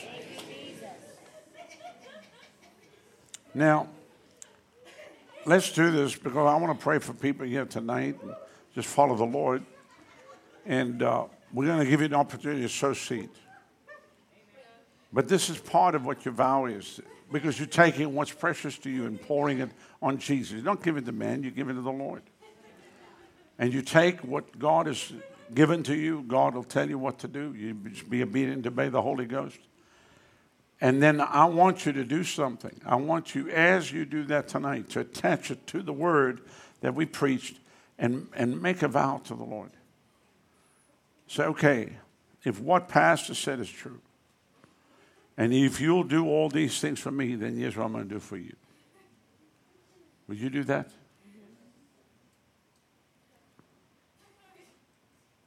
And then let's watch what God does here in the remainder of your 21 day. And then what God's going to do between here and the end of January. That this will be the greatest January you've ever had. Amen. That'll set the tone for the rest of the year. Can you say amen? Amen. So just close your eyes for a moment. Just ask God what He'd, he'd have you do, and then be obedient to obey the Holy Ghost. God will speak to you, drop a number in your spirit, just be obedient to obey the Holy Ghost. Father, multiply now the seed of your people. And I thank you for each of their lives, every ministry represented here, every business, every mom, dad, every single parent, every young person, every senior. Lord, sitting here in this room tonight and even the overflow and those watching in their homes are individuals that are believing you for big things tonight. And those big things, maybe nobody knows. Maybe no one knows what they are. And these things are deep things and are secret things of you and between them and you. And so now, Lord, take this Just like when that woman poured what was precious on Jesus' head, as they take even now and pour it on your head and pour it into the gospel and cause the fragrance of this to be smelt in the far flung corners of the globe. And I thank you for that and give you praise in Jesus' name. And everyone said, Amen. Ushers, if you'd hand the offering envelopes. I might ask Pastor Eric to come just tell you for those of you watching online and just do what God tells you to do. Hallelujah. The offering envelopes are being handed down the row. The ushers are just going to hand a stack down each row. As you heard, ask the Lord what He'd have you do. Now, these are the longer envelopes. You make your checks out to RMI or Revival Ministries International. So these envelopes are coming down the row. You can give by, you know, cash check, credit card. So the ushers are just going to take a stack and you just hand it right down the row. And there's several other ways to sow seed also, and they're going to put the slides up, or they're already up on the screens right now. Of course, you can also give by PushPay or text message giving, and that's by texting 77977 give RMI 77977 give RMI. You'll see it right on the screens right here. Those, of course, watching uh, on whatever broadcast, the internet, and all the different broadcasts. Of course, all the directions are right on your screen. You can also give by Cash App, which is dollar sign Revival Ministries. If we missed you with an envelope, raise your hand. I know they're coming around with the envelopes. We'll make sure we serve you one and get you one. And then also, you can mail a love gift in, and they'll put the address up there. RMI, P.O. Box 292 888, Tampa, Florida 33687. So do what the Lord's telling you to do. Also, our website is revival.com, revival.com. Click invest now. And uh, for the people watching, also revival.com forward slash giving is a direct link, and revival.com forward slash PayPal. Many different ways to associate. This is really important. If you go to revival.com or PushPay or any of those platforms, there's a drop down box that says Crusade Offerings. Please mark that. If you're given through text message given, it's a drop down box that says Crusade Offerings. Just click that. Once again, same thing on revival.com as you sow seed It'll say crusade offering. So please hit that and do what the Lord's telling you to do. We'll give you a few more moments. And if we missed you once again in the overflow or wherever you're at here in the building with an envelope, raise your hand and we'll get that to you. And they'll continue putting the directions up on the screen for you on whichever way you're sowing seed.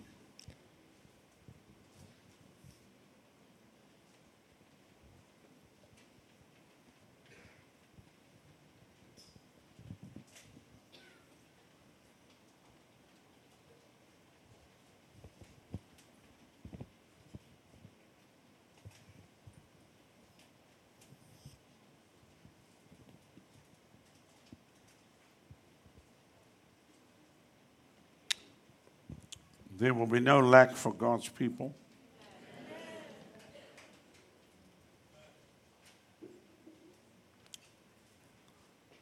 Don't care what's happening in the world, the banking world. It matters not to God. He doesn't care. There'll be no lack.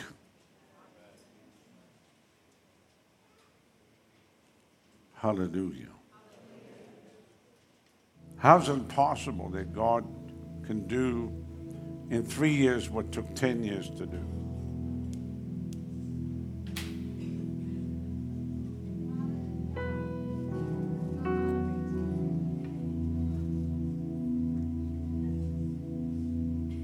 Because that's the acceleration that we've just been through. How's it possible? And if he's done that in the past three years, what's he going to do the next three years?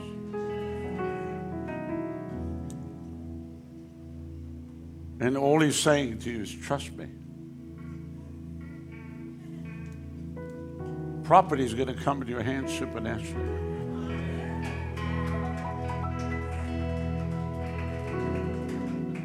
Buildings, houses, vehicles,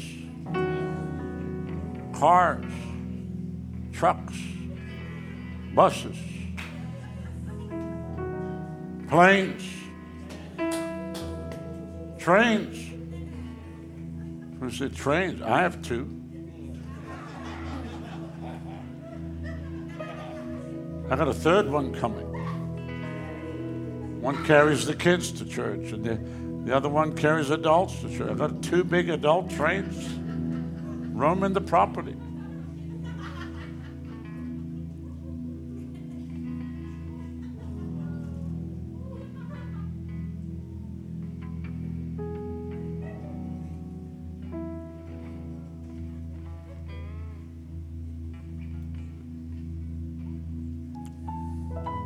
houses you didn't build,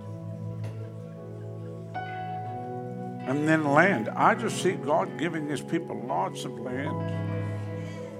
I'm talking about lots of land.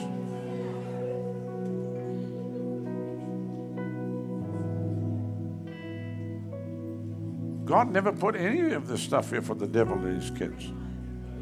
He put it here for his children.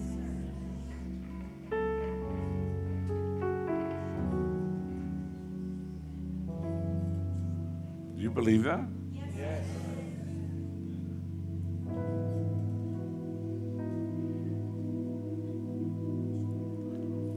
Just say this. When you make a vow to the Lord, you have to be ready to go to the next level. Because it can be greater responsibility. And you have to step in another dimension. You cannot expect to see God do what He said to do, and you're just going to keep coasting as you have done. Because if you just keep doing what you have done in the past, you're going to have what you always had. But you have to step it up. And maybe, I'm not saying you do more, but the way you do it is more effective. And you reach more people with less effort. Are you with me?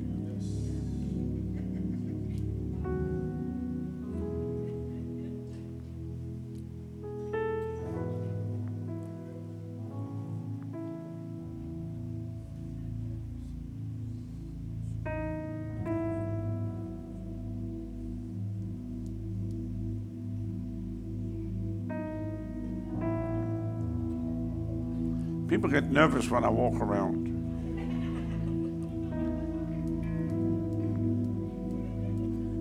But this is important that you grab a hold of this here tonight.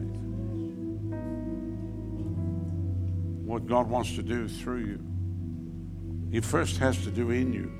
And He does that at a time just like this, because this is an altar. And He first does it in you, then He'll do it through you.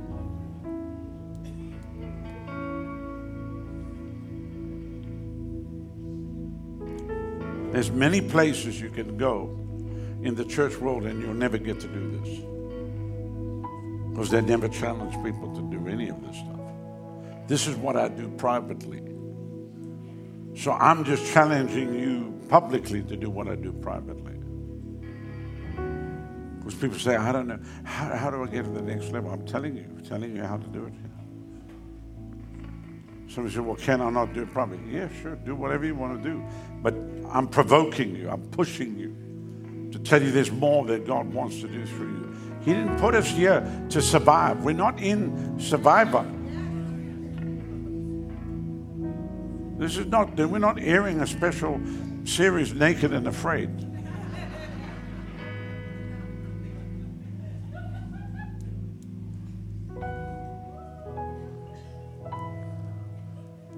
Trying to avoid killer hornets. One of those things. Huh? Murder hornets. Yeah. Which some churches, I wish a swarm would come in and just sting them. Now God, God wants to say, I got, He told Abraham, lift up your eyes. Look from the place where you st- stand. He said to Joshua, He said to all of them, Look, take a look. Every place the foot your, your foot will tread, I will give it to you. I don't believe it. Okay. Then you'll find another. You'll find another to do your job.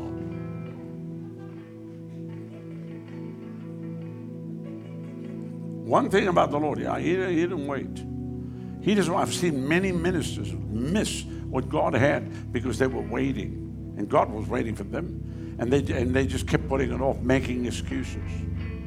I got to have this. I first got to do this. I first got to build this. You don't have to do anything other than do what He tells you to do. Somebody said, Well, we're not ready. You're never going to be ready. Just go. Just do. Step out and walk on the water. Step out of the boat.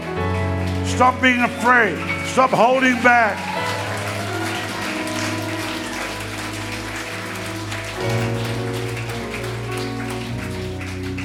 Hallelujah. Now, come on, sow in faith. Ushers, go ahead and receive the offering. Now, who's ready for part three before we pray? Listen, I came to download here tonight. So be seated. Now, obviously, I'm not going to give to you what the Lord gave to even Abraham or what he gave to Jacob. But I want to give to you what he gives to us as his church. And so I want you to go with me to Psalm 91. When God revealed himself as the God of Abraham, Isaac, and Jacob, as El Shaddai, he was saying, I'm the all sufficient one. I'm everything that you need. In God, there is no lack. There's no shortage. There's abundant supply.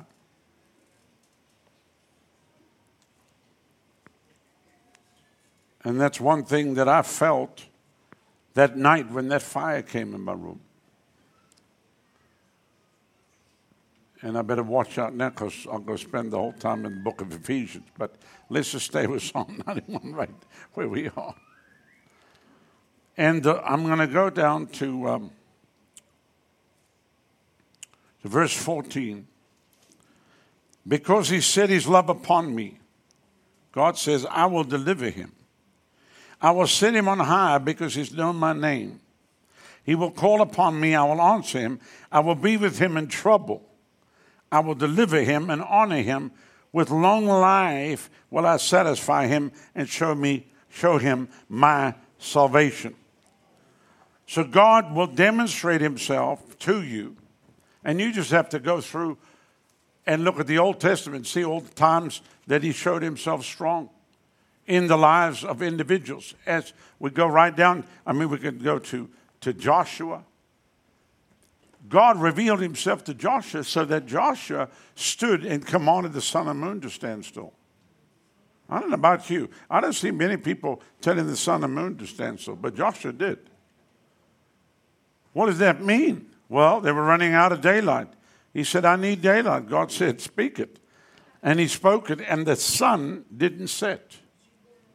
No one before or no one since has done that. Somebody said, You mean the Lord can give you extra daylight? God can give you whatever you need. David, who was faithful, worshiped God, took out the lion, took out the bear, and then God took him to take out the giant. Many of you have been fighting lions and bears, but God's getting ready for the giant. Somebody said, Oh, don't tell me that.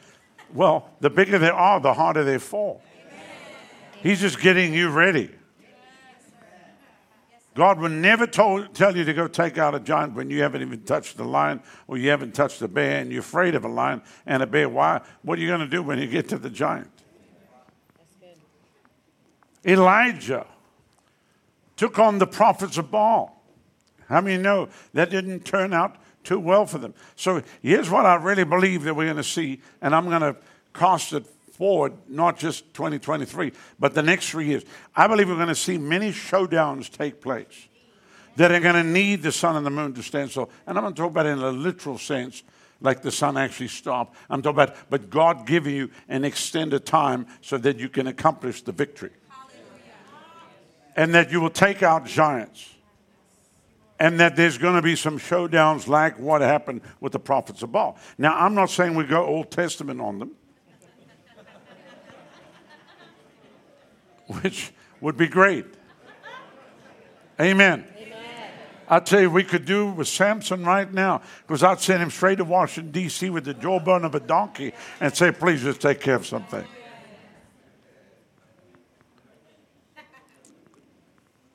But Elijah took on the prophets of Baal and outran a chariot of horses.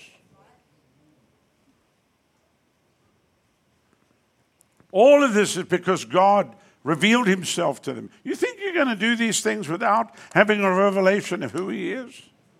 You ain't doing it. Religion won't cut it. Daniel in the lion's den. I'm from Africa. We know what lions do. Nobody spends a night in the lion's den. Are you crazy? But when God is with you, the three Hebrew children in the burning fiery furnace, they heat up that furnace seven times hotter. Nebuchadnezzar said, Didn't we put in there three? And the form of the fourth is like unto the Son of God. I see four men. That means you, you go right in the fire, but you don't be in, in there by yourself. And your enemies that put you in the fire are going to be burned up. Hallelujah. Hallelujah.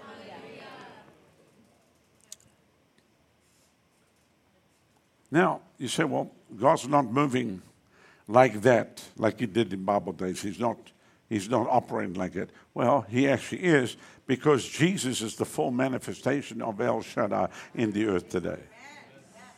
And Jesus is the one, somebody said, well, he doesn't tell us to go do. He does. He tells us to go into all the world and preach the gospel to every creature. And then he guarantees to us, these signs shall follow them that believe. In my name you cast out devils, you speak with new tongues, you lay hands on the sick and they shall recover. Yes, sir. So he's, he's covenanted with us and performed his part of it. He's just waiting for us to now go do it.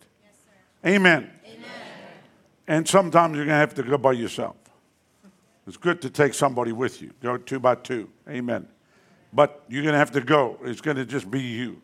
And you're going to be right smack dab in the middle of where you're going to say, God, if you don't come to my rescue, yeah, I'm on my way out.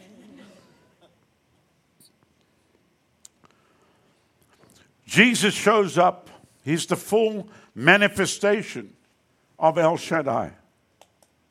Because he said, If you've seen me, you've seen the Father. He said, I'm my Father, one. He said, I didn't come to do my own will, but the will of him that sent me. And he comes along. First thing he does, he turns water into wine at a wedding in Cana of Galilee, multiplies loaves and fish, raises the dead of a widow outside the city of Nain, gives them her back her boy, raises Lazarus from the dead when he's been dead for four days. Blind Bartimaeus cries out, Jesus, thou son of David, have mercy on me. He gives him his eyesight back, produces tax money from a fish's mouth, calms the storms, and when they came to kill him, he walks right through the middle of them. Because he knew exactly what he was called to do. And that's what God wants you to focus in into the exact thing of what he's telling you to do. If God's told you to be in Pittsburgh, then be in Pittsburgh. If God sends you to some foreign country, He'll be with you in that foreign country. I don't care if it's the middle of Baghdad. Can you say amen? amen? The safest place to be in the next three years is right smack dab in the middle of the will of God. Yes. Hallelujah. Hallelujah. Revelation 1 and 18, he says, I'm he that liveth I'm alive forevermore, and I have the keys. He's got the keys of death and hell. He has all the authority, and that authority has been given to you and to me. Amen. So many times people say, well, Lord, we're waiting on you. And God says, I'm actually waiting on you. Because I've already done it all. I've given you my word. I've told you what I'm going to do. And then I didn't leave you alone. When I left, I sent the Holy Ghost. And now he's come to live on the inside of you. He's come to reside permanently and live, make his home on the inside of you. And he's come to live big on the inside of you. He's come to touch through your hands, to speak through your mouth, and to walk in your feet. And you become the temple of the living God. As God has said, I will dwell in them, I'll walk in them, I'll be their God, they'll be my people. So, one thing we know from Psalm 91 He'll deliver us, He'll set us on high, He will answer us, He'll be with us in trouble. With long life, He will satisfy us, and He will show us His salvation. So, when the Lord said to me, This year shall be known as the year of El Shaddai, that my people will see the manifestation of El Shaddai in their life on a daily basis with signs, wonders, and the supernatural. Hallelujah. And it's not something you're going to even have to try to make happen, it'll just happen. And you'll see the hand of God. So get ready. Get ready, get ready, get ready, get ready. Hallelujah. It's now upon us. Hallelujah. Glory to God. How many have had the Lord speak some big things to you? It's times now. Amen.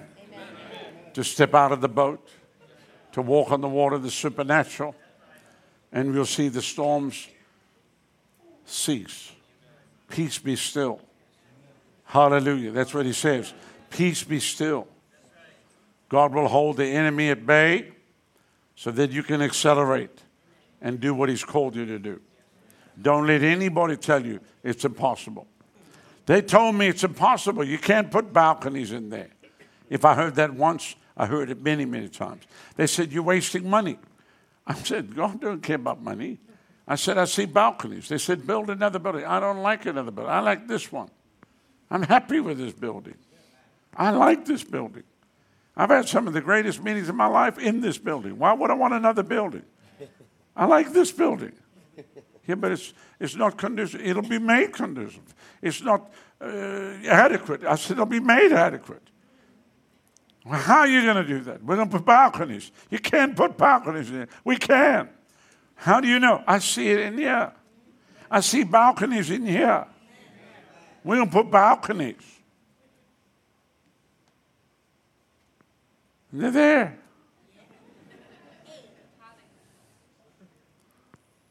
Don't let people talk you out of what God's speaking to your spirit. Are you with me? Who do you think you are? You're not an architect. Uh, uh, uh, uh, uh, no, I'm not. But I see what the architects once built. Amen. Amen. And we're going to build it this way. And we're going to do it. Don't let other people come and drive the vision. Don't allow professionals to come and drive the vision. It comes from the man that's made the covenant with God, that made the vow. They are the ones. And the people come alongside to help and follow. Can you say amen? amen? I don't care how many people with expertise they are.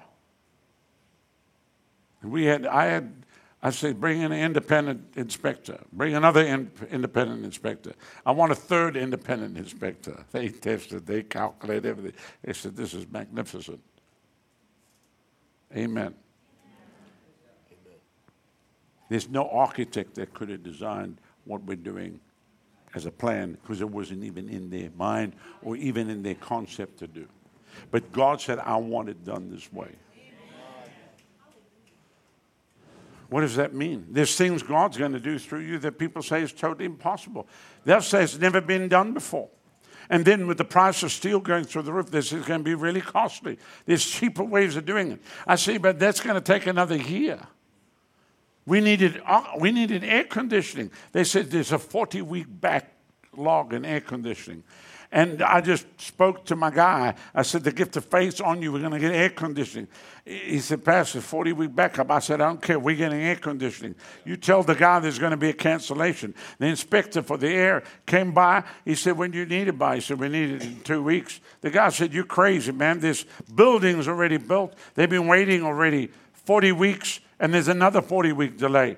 This huge car dealership's waiting for air conditioning. He said there'll be a cancellation. The guy left us. Two hours later, he called. He said, I don't know what's going on. But he said, I received the call and there was a cancellation. And they have available the exact tonnage that you need. It's the exact order that you would need for your building, and it'll be here in one and a half weeks.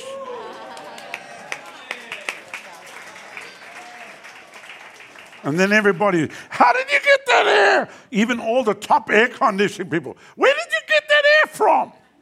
We got our air from God. Where did you get yours from? The people say it's impossible. Nothing is impossible. Nothing is impossible. With the God of Abraham, the God of Isaac, and the God of Jacob.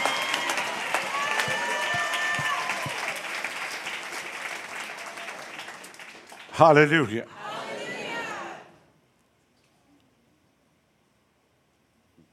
People say, oh, things are so tight. I don't know what you're talking about. I have no clue what you're talking about. Are we just holding our head above water? I'll pray for you. I can show you how to get a boat. Or I can show you how to walk on the water. Which one do you want?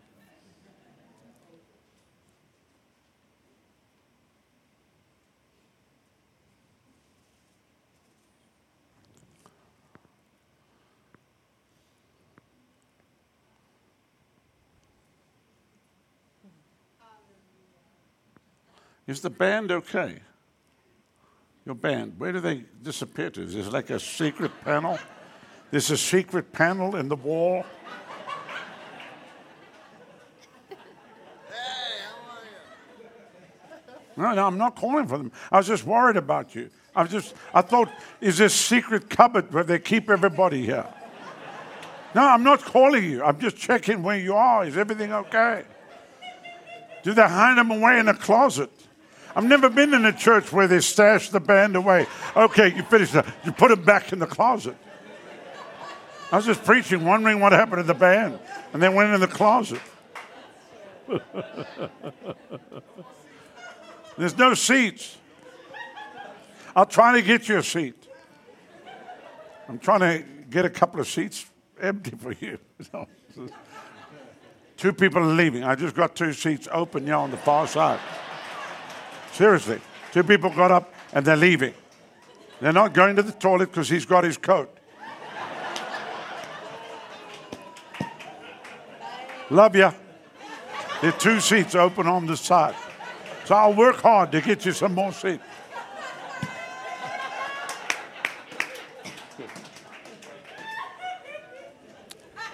I was just concerned. It's the first church I've ever been to in my life where they take the band and put them in a closet. I've seen people take guitars and put it on a thing, and you, you go back here, here's a band member.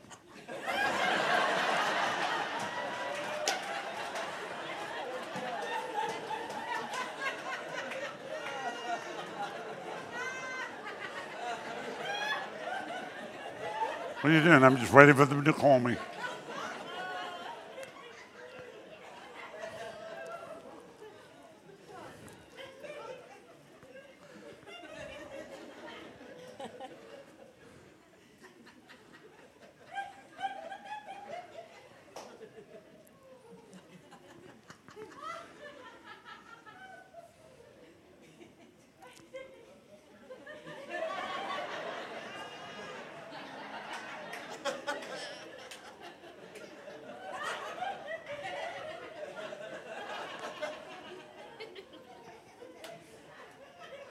You doing okay back here?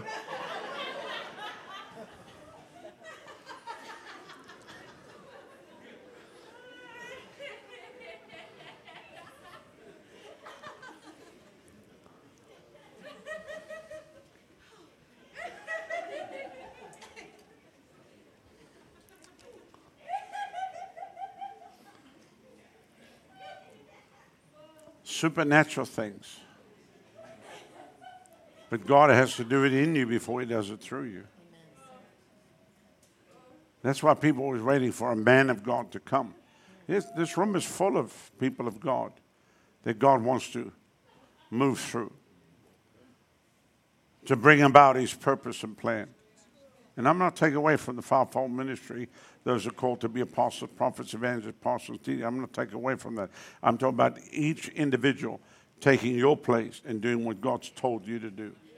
Because that's how we're going to get it done.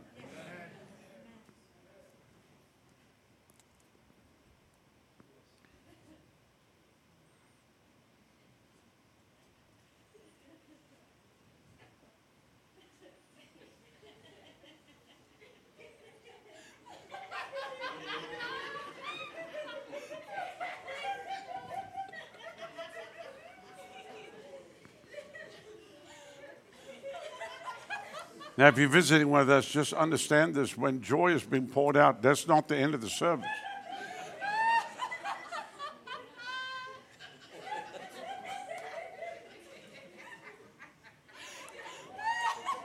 That's part of the service.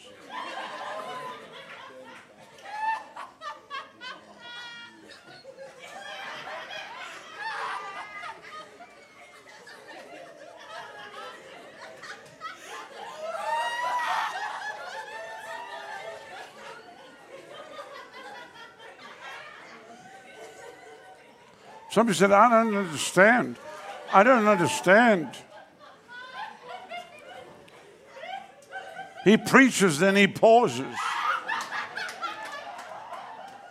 What are you doing, Pastor? I'm just letting the Lord just touch people. That's how God moves in our ministry. The Lord's been doing this for years. And as you can see, I'm very serious about this.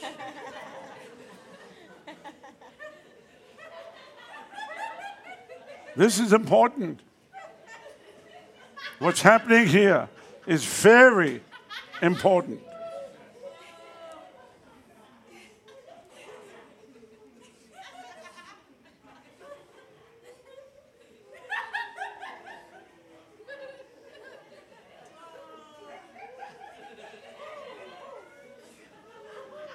This is your strength for the joy of the Lord. Is your strength. This is your strength.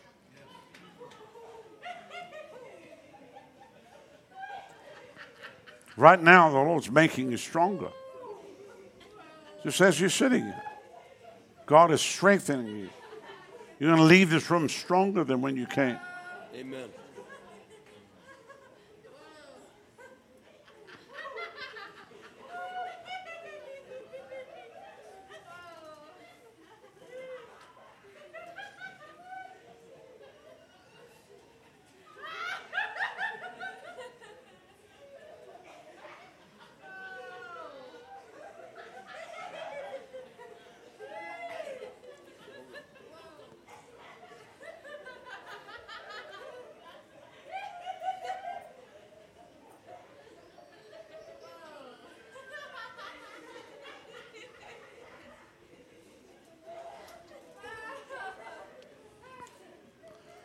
Now, a lot of times we can come to God as we have in already worship and sing to Him, and we can come and we can bring our offering to Him.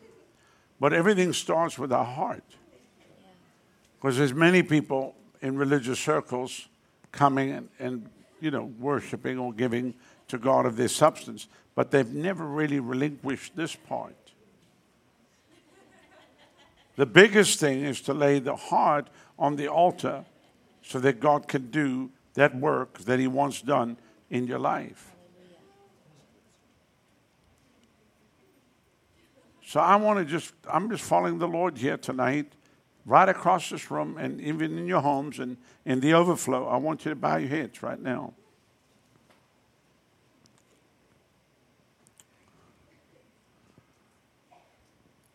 Maybe you've come here tonight, you're desperate, you need, you need breakthroughs in many areas of your life. Maybe you come from an area you don't even have a church, there is no church. I really want to recommend that you come here if you can, get and be a part of what God's doing here at Revival Today Church. A great church, pastors with great vision. Going to see this city shaken But I want to encourage you to look on the inside of your heart.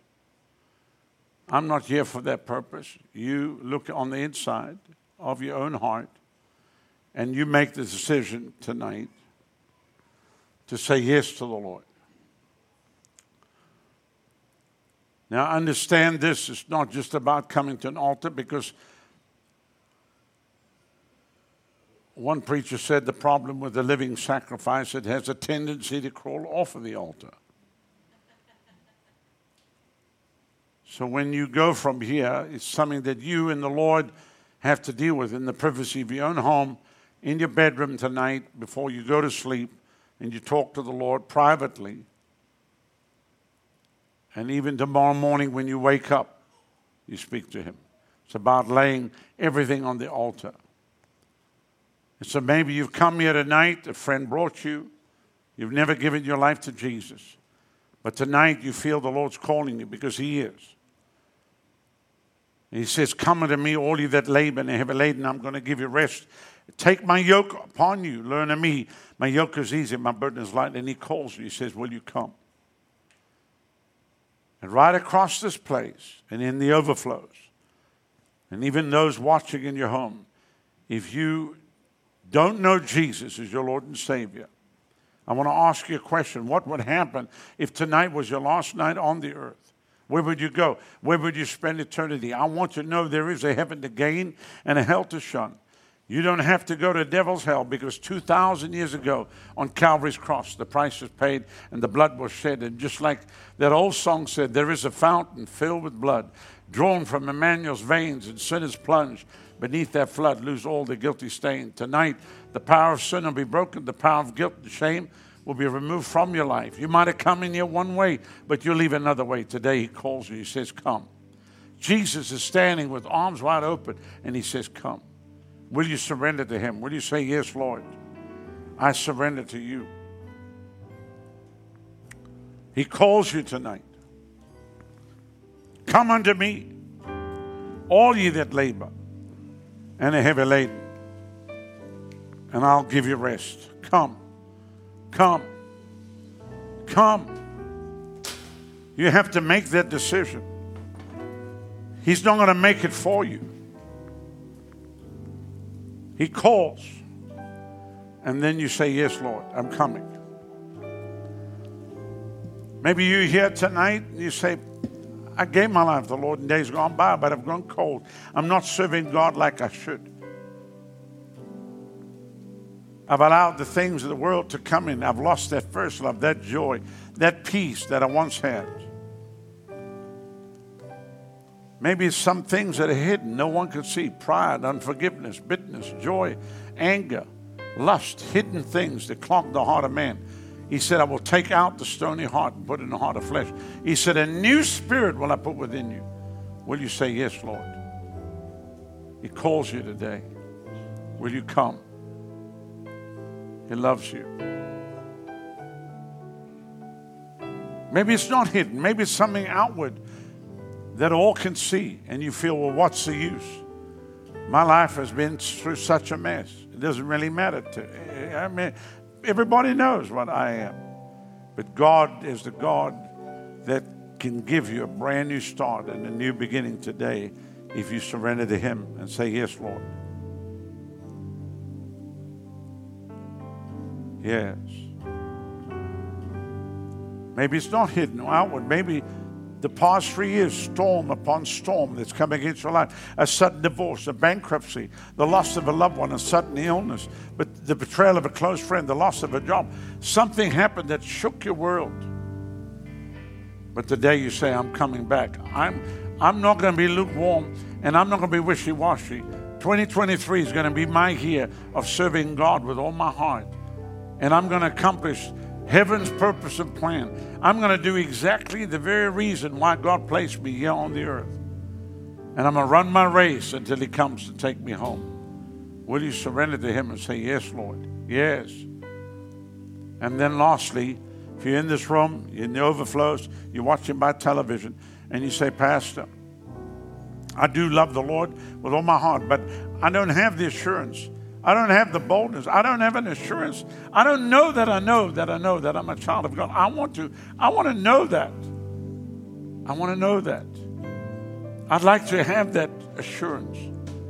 Tonight, you can have that assurance. So, right across this place, I feel the hand of God just sweeping this crowd and God speaking to the hearts of people. If that's you, the Lord is saying to you, Come to me tonight. I'm just a messenger here. So while heads are bowed and eyes are closed, right where you are, just quickly put that hand up and say, Pray for me. Thank you, thank you. Raise them high. Thank you, thank you, thank you, thank you, thank you, thank you, thank you, thank you, thank you, thank you. all the way in the back, little children. I was five years old when I raised my hand. I was five years old when I lifted my hand and walked that aisle. Let Him speak to you now and surrender to Him. In the overflows, just slip that hand up and say, Yes, Lord. I feel the pull of heaven here right now. Tonight is a night of a decision that's been made in the hearts of men and women, young and old. Once you've raised it and put it down, I want you to look at me, please. If you're in this section, you didn't raise your hand but want to be included in the prayer, I'm going to pray right now. Quickly, put that hand up and say, Include me. Don't forget me. Include me in the prayer. Slip it up high. Thank you. This section in the middle here, you didn't raise your hand, but one be, be included. Put your hand up right now say, Include me. Quickly. And on this side over here, you didn't raise your hand, but want to be included. Slip it up high. Thank you. God bless you. God bless you. What about the overflows? I can't see what's happening there. But just go ahead and slip your hand up. Thank you, sir. Thank you. Anybody else? On the other floors? What about you by way of television? Just slip your hand up and say, Yes, Lord. I want every person that raised your hand all across the building and in, all the rooms that raise your hand to stand to your feet right now. Quickly, stand. Stand to your feet all across the place.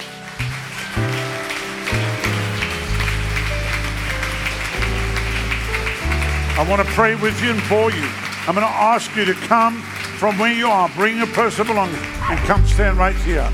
Come. Come from the overflows. Come from the other floors. Fill up the altar tonight.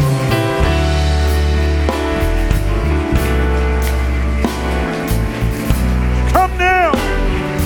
It's others. The Spirit of God is speaking to quickly get up from where you are and come now. You come now. You come now. Come now. Come now. He calls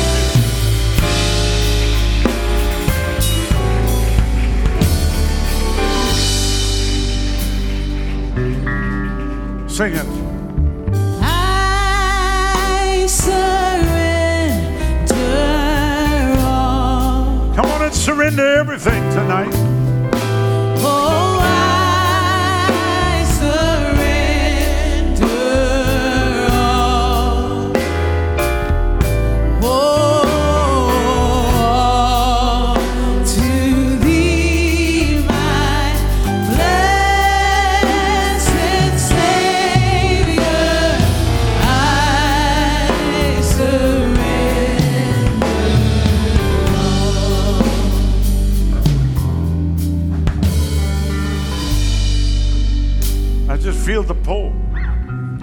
still others that God's speaking to right now, even in the overflows, quickly. You might never have another opportunity. This very night, your life could be required of you quickly.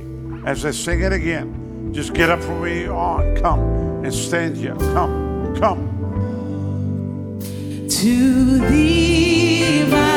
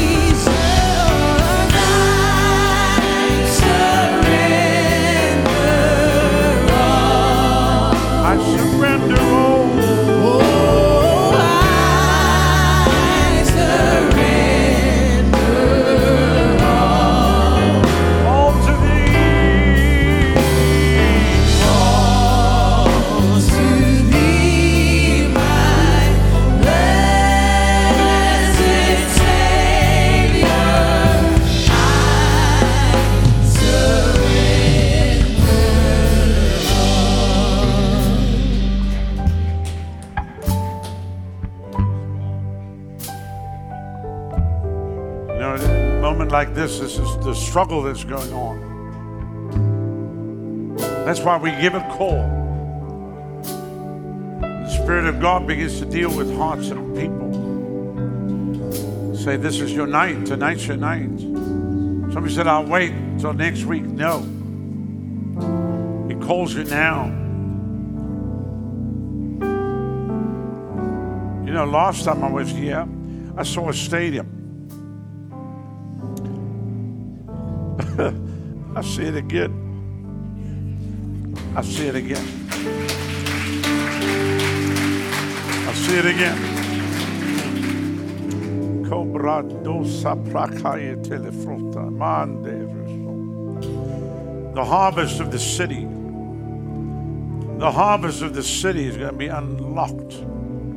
That which has been held back by religion and tradition. The structures are being broken and ripped apart, and the sinners will come in. They're going to flood. They're going to flood in. They're going to flood in. Oh, yes. Pittsburgh, the Lord has not forgotten you. The city shall shake to the very foundations. Oh, yeah. Oh, thank you, Lord. Thank you, Lord Jesus. I feel the anointing for the harvest. I feel the anointing for souls as, as strong as any mass crusade, any meeting we've ever done in all the years of ministry. I feel it right now. I felt that the last time I was here. I feel it again.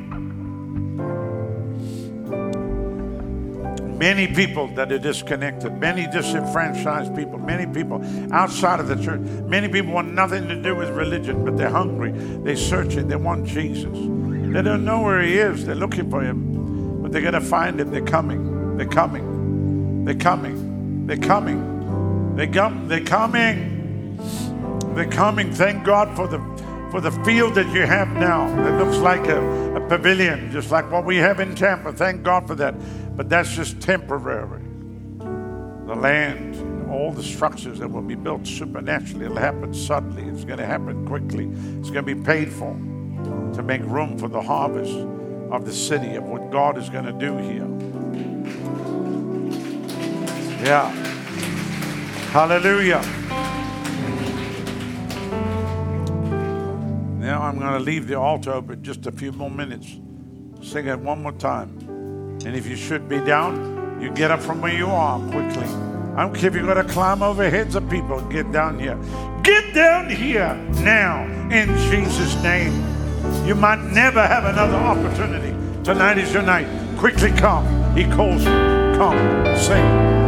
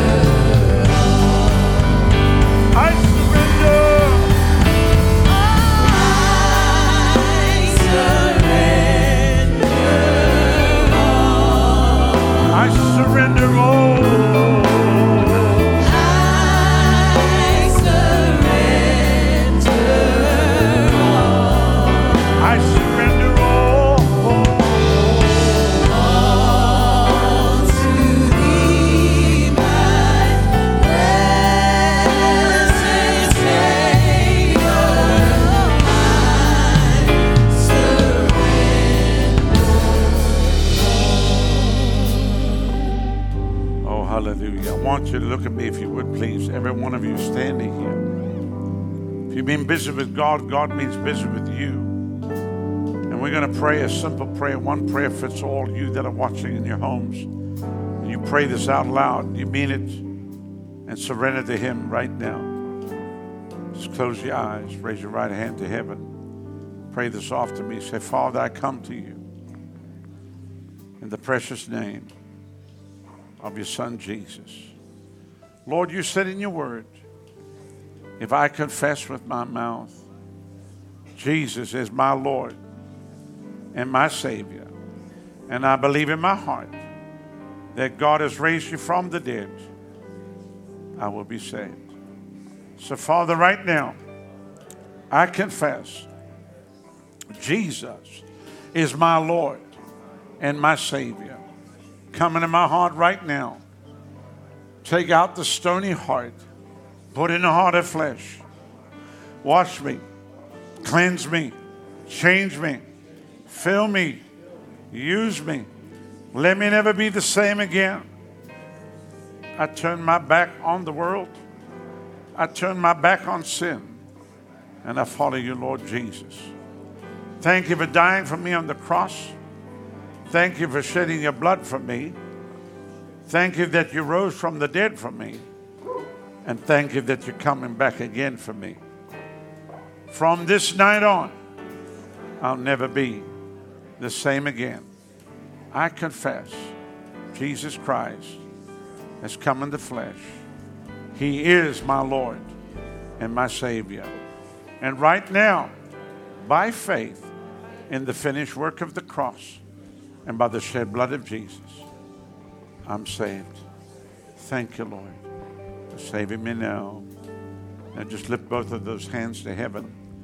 I'm going to pray over you right now. Father, I pray these precious ones that you would seal them now by your blood and by your spirit, that on that day not one would be missing. Raise them up to be mighty men and women of God and use them to impact this generation, we pray.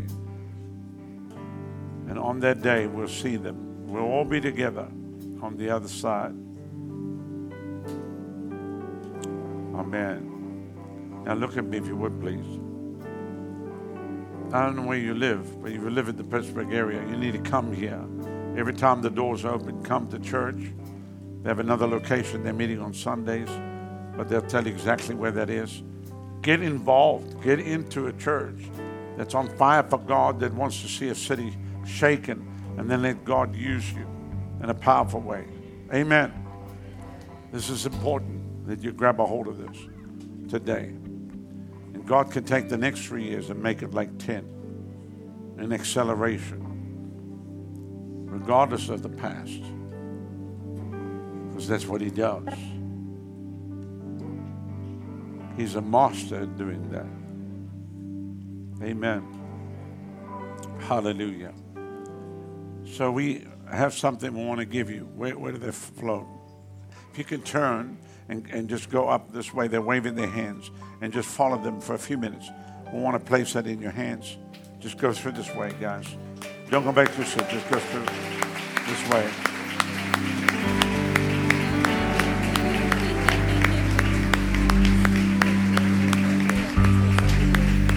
What do you need? Yeah.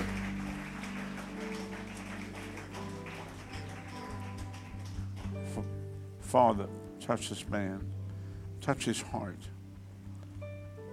Even as he said, his wife passed yesterday, and his heart is broken. That you'll heal his heart now. And let the same peace that you put on me when my daughter went home to be with you, put a peace on the inside of him now. Even as he surrendered his life tonight, let the peace of heaven flood his life. Now, in Jesus' name, I loose that on you. In the name of the Lord, from this day, spend the remainder of your days bringing people to Jesus and watch what God's going to do with you. Okay? Strength, supernatural strength. Amen, sir. Amen. Thank you, Jesus. Thank you, Jesus. Thank you, Lord. Thank you, Jesus. That's the power of God on you right now. It's the power of God in you now. Fire! From the top of your head to the soles of your feet. Thank you, Lord. Use this man the remainder of his days for your glory. I thank you for it. Hallelujah.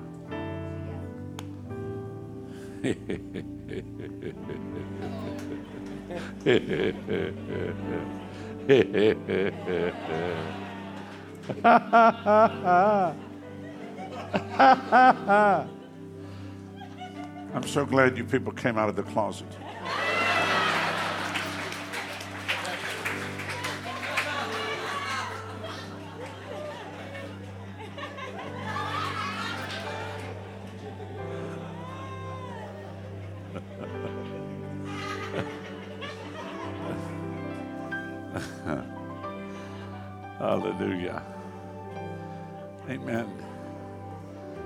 Thank you, Jesus.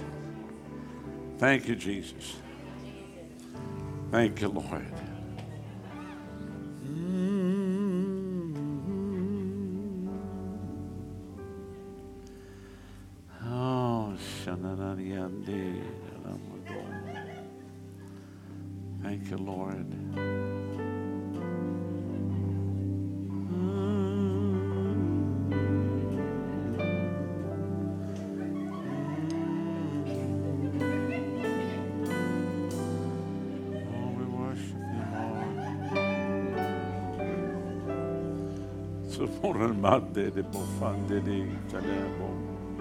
Thank you, Lord. Thank you, Jesus.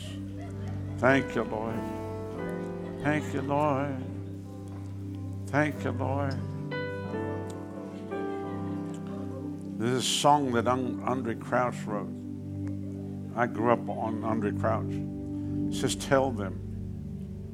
Tell them. Won't you tell them for me? Tell them that I love them. Can remember listening to that back in the 70s.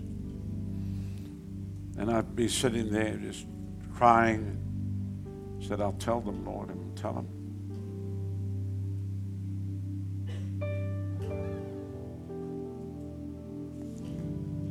You know that one? You better get it. No, no, no. I'm just saying, you better get his stuff. He was the greatest songwriter of the 70s and 80s. Songs like The Blood Will Never Lose Its Power. He wrote that song. My tribute. Yeah, yeah, I understand. But this one's called Tell Them. And, and uh, you know, God used him in a profound way.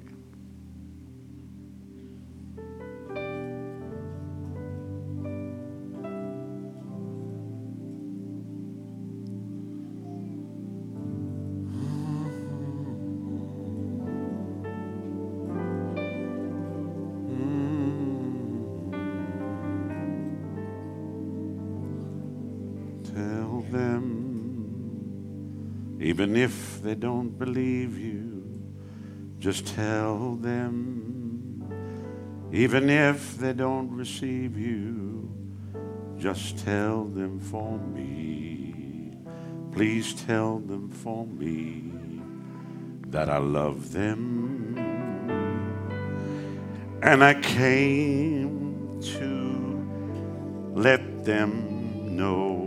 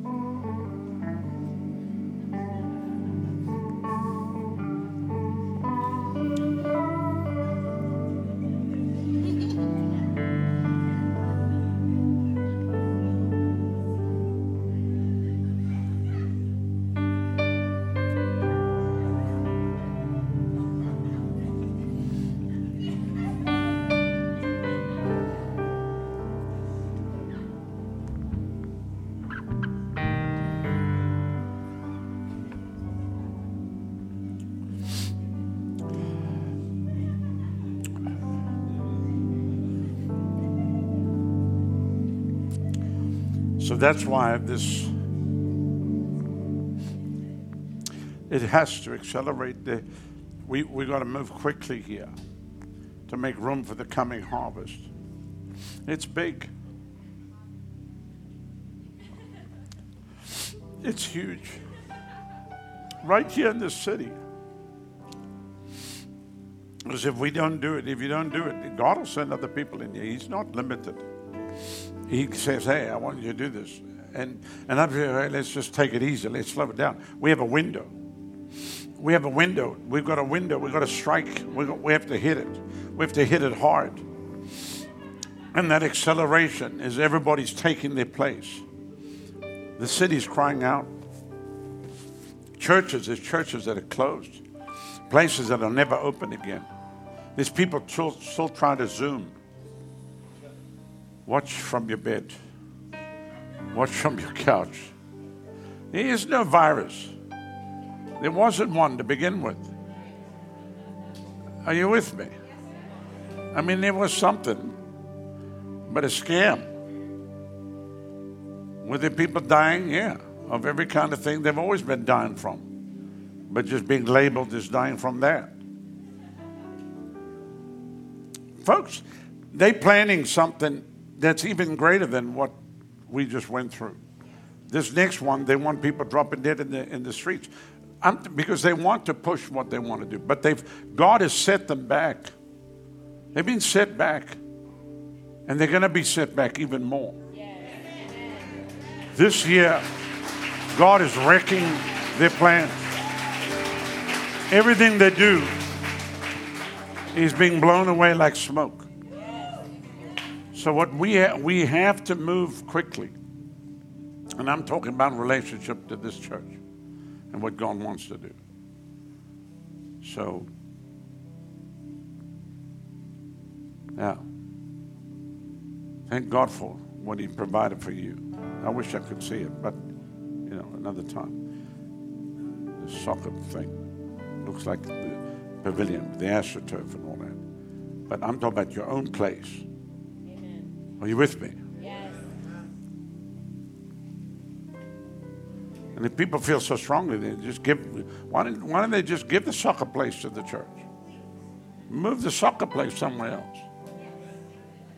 I mean, that's that's how quick this thing has to happen. We we can't sit around here and plan a five-year plan. We're going to move now. Look how quickly this place came. Cannot God do it again? Yeah, you can do it again.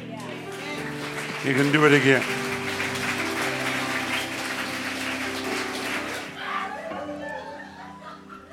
This whole section here, just stand together. Join hands. Lift those hands to heaven. Close your eyes. Let the fire of the Holy Ghost come upon them. No, in Jesus' name. Fill, fill, fill, fill, fill, fill, fill. Fire, fire, fire.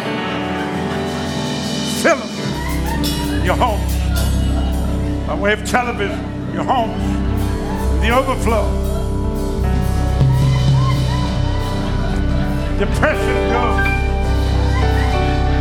Heaviness goes. Joy comes oil of joy, oil of joy, gladness.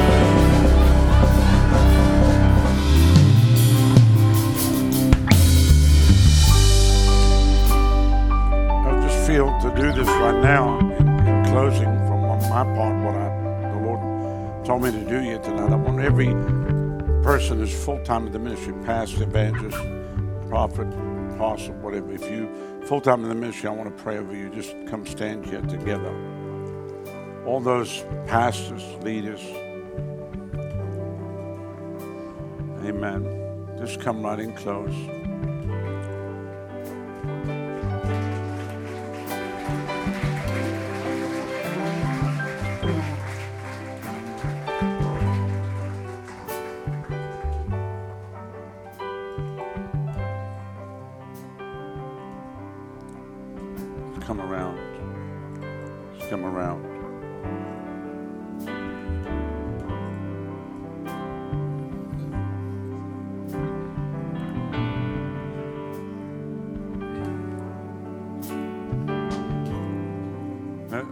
Say this to you because I know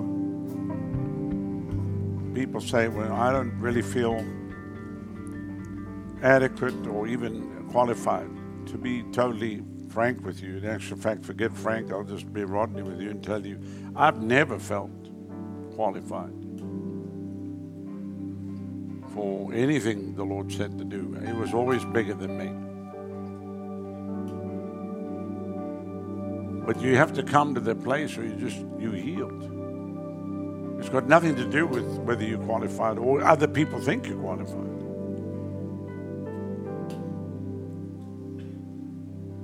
It's where you just say, Yes, Lord.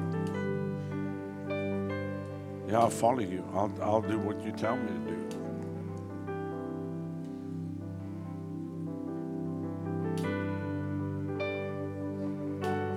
the persecution is there.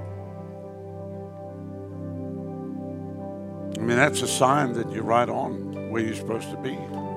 If there's no persecution, that means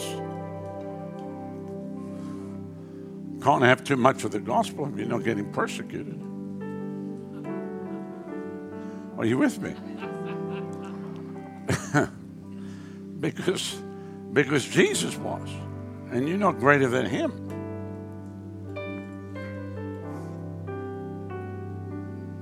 So there are going to be people lying about you, making up all kinds of stories about you. The worst is if you believe them.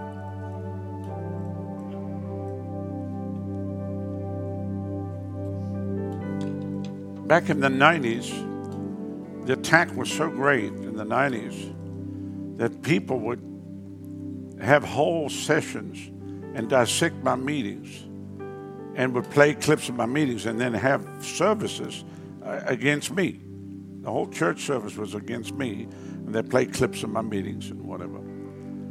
And uh, I was in the UK, and somebody had given me a tape where they were going around the UK exposing my ministry you know, because I needed to be exposed and whatever. And I didn't kind of watch the video. I just took it home and put it in my house. And my kids were all with me at the time. I believe probably Kirsten, Kirsten was probably 12. Kelly was 10. Kenneth was 8. And I walked into the living room and I heard myself, and then I heard people were now, this is t- totally off the wall. This is not even in the scripture. And, whatever. and my kids were rolling, laughing. And they thought it was a comedy thing. They said, Dad, look at this crazy person. And they thought it was hilarious. I was immediately, I was like angry. Oh, I'm sorry they even found that video. They thought it was so funny that they were laughing because they knew me. Said, This guy doesn't even know who you are. And the Lord said, if your children feel that way, why would you even pay attention to any of this stuff? Now, that was all before the internet. And then the internet brought another whole realm of nonsense. When my daughter died, they made a website, and, and, and the title of it is He Still Laughing Now?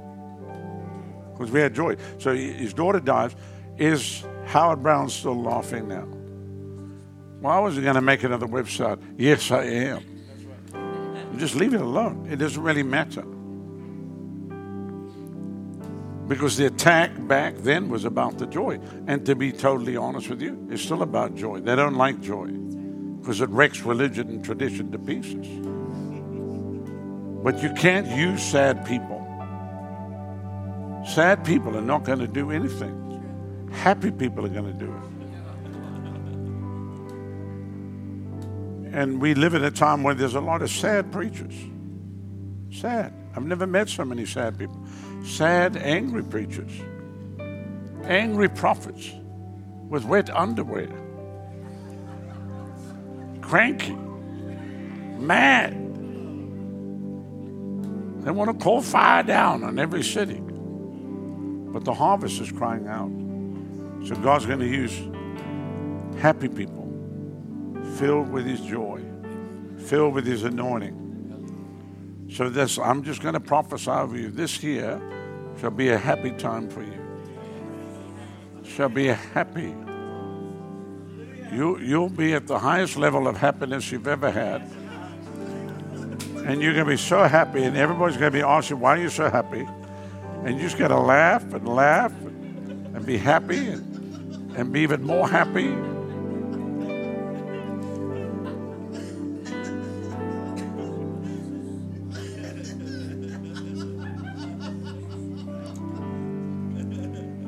And when they say, Why are you so happy? Say, He hath made me glad. The Lord made me happy.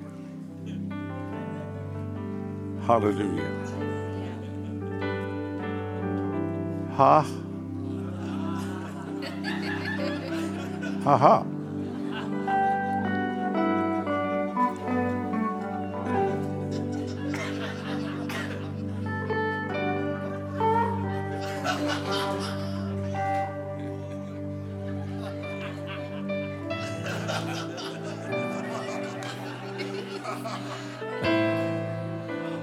Right, everybody in the congregation stand. Come on.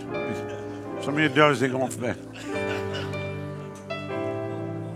Lift your hands as I pray over these precious ministers. Father, thank you for the increase, for their life, their marriage, their home, their ministry, everything they touch. In Jesus' name. Pour oil on them even now. Lord, when they walk from this place, let them leave oil tracks everywhere they go. Let them hear the squelching of the oil in their feet as they march through the city, leaving a trail everywhere they go. And I thank you for it, and I give you praise. Pour out the oil and pour out the wine upon them even now. Lord, give him a drink. Give him a drink. Give him a drink, Lord. Give him a drink, Lord. Give them a drink. Give them a drink, Lord. Give them a drink. Give them all a drink, Lord.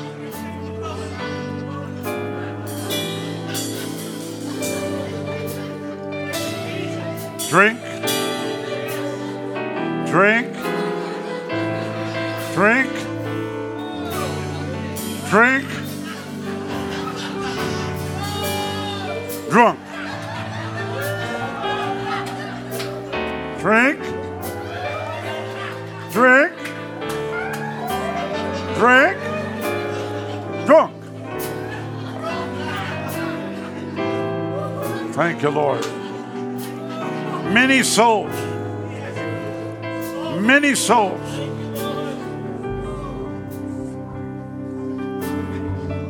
Much provision. No lack. Happy. Happy.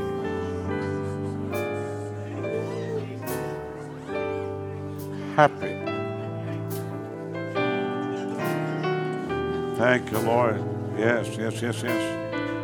And now supernatural strength on you.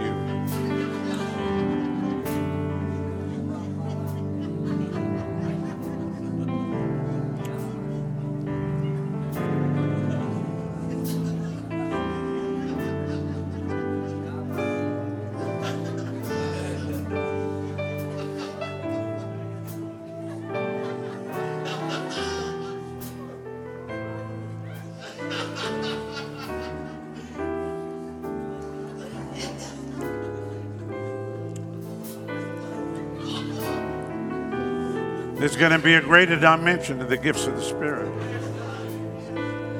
flowing through all of you.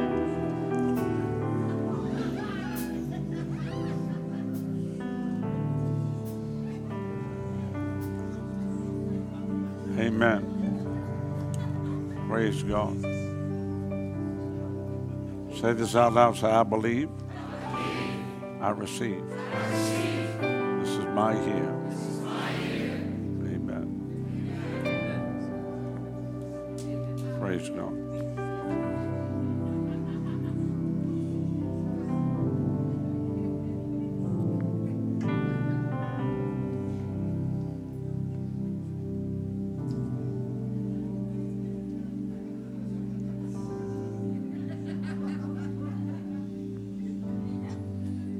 Hallelujah.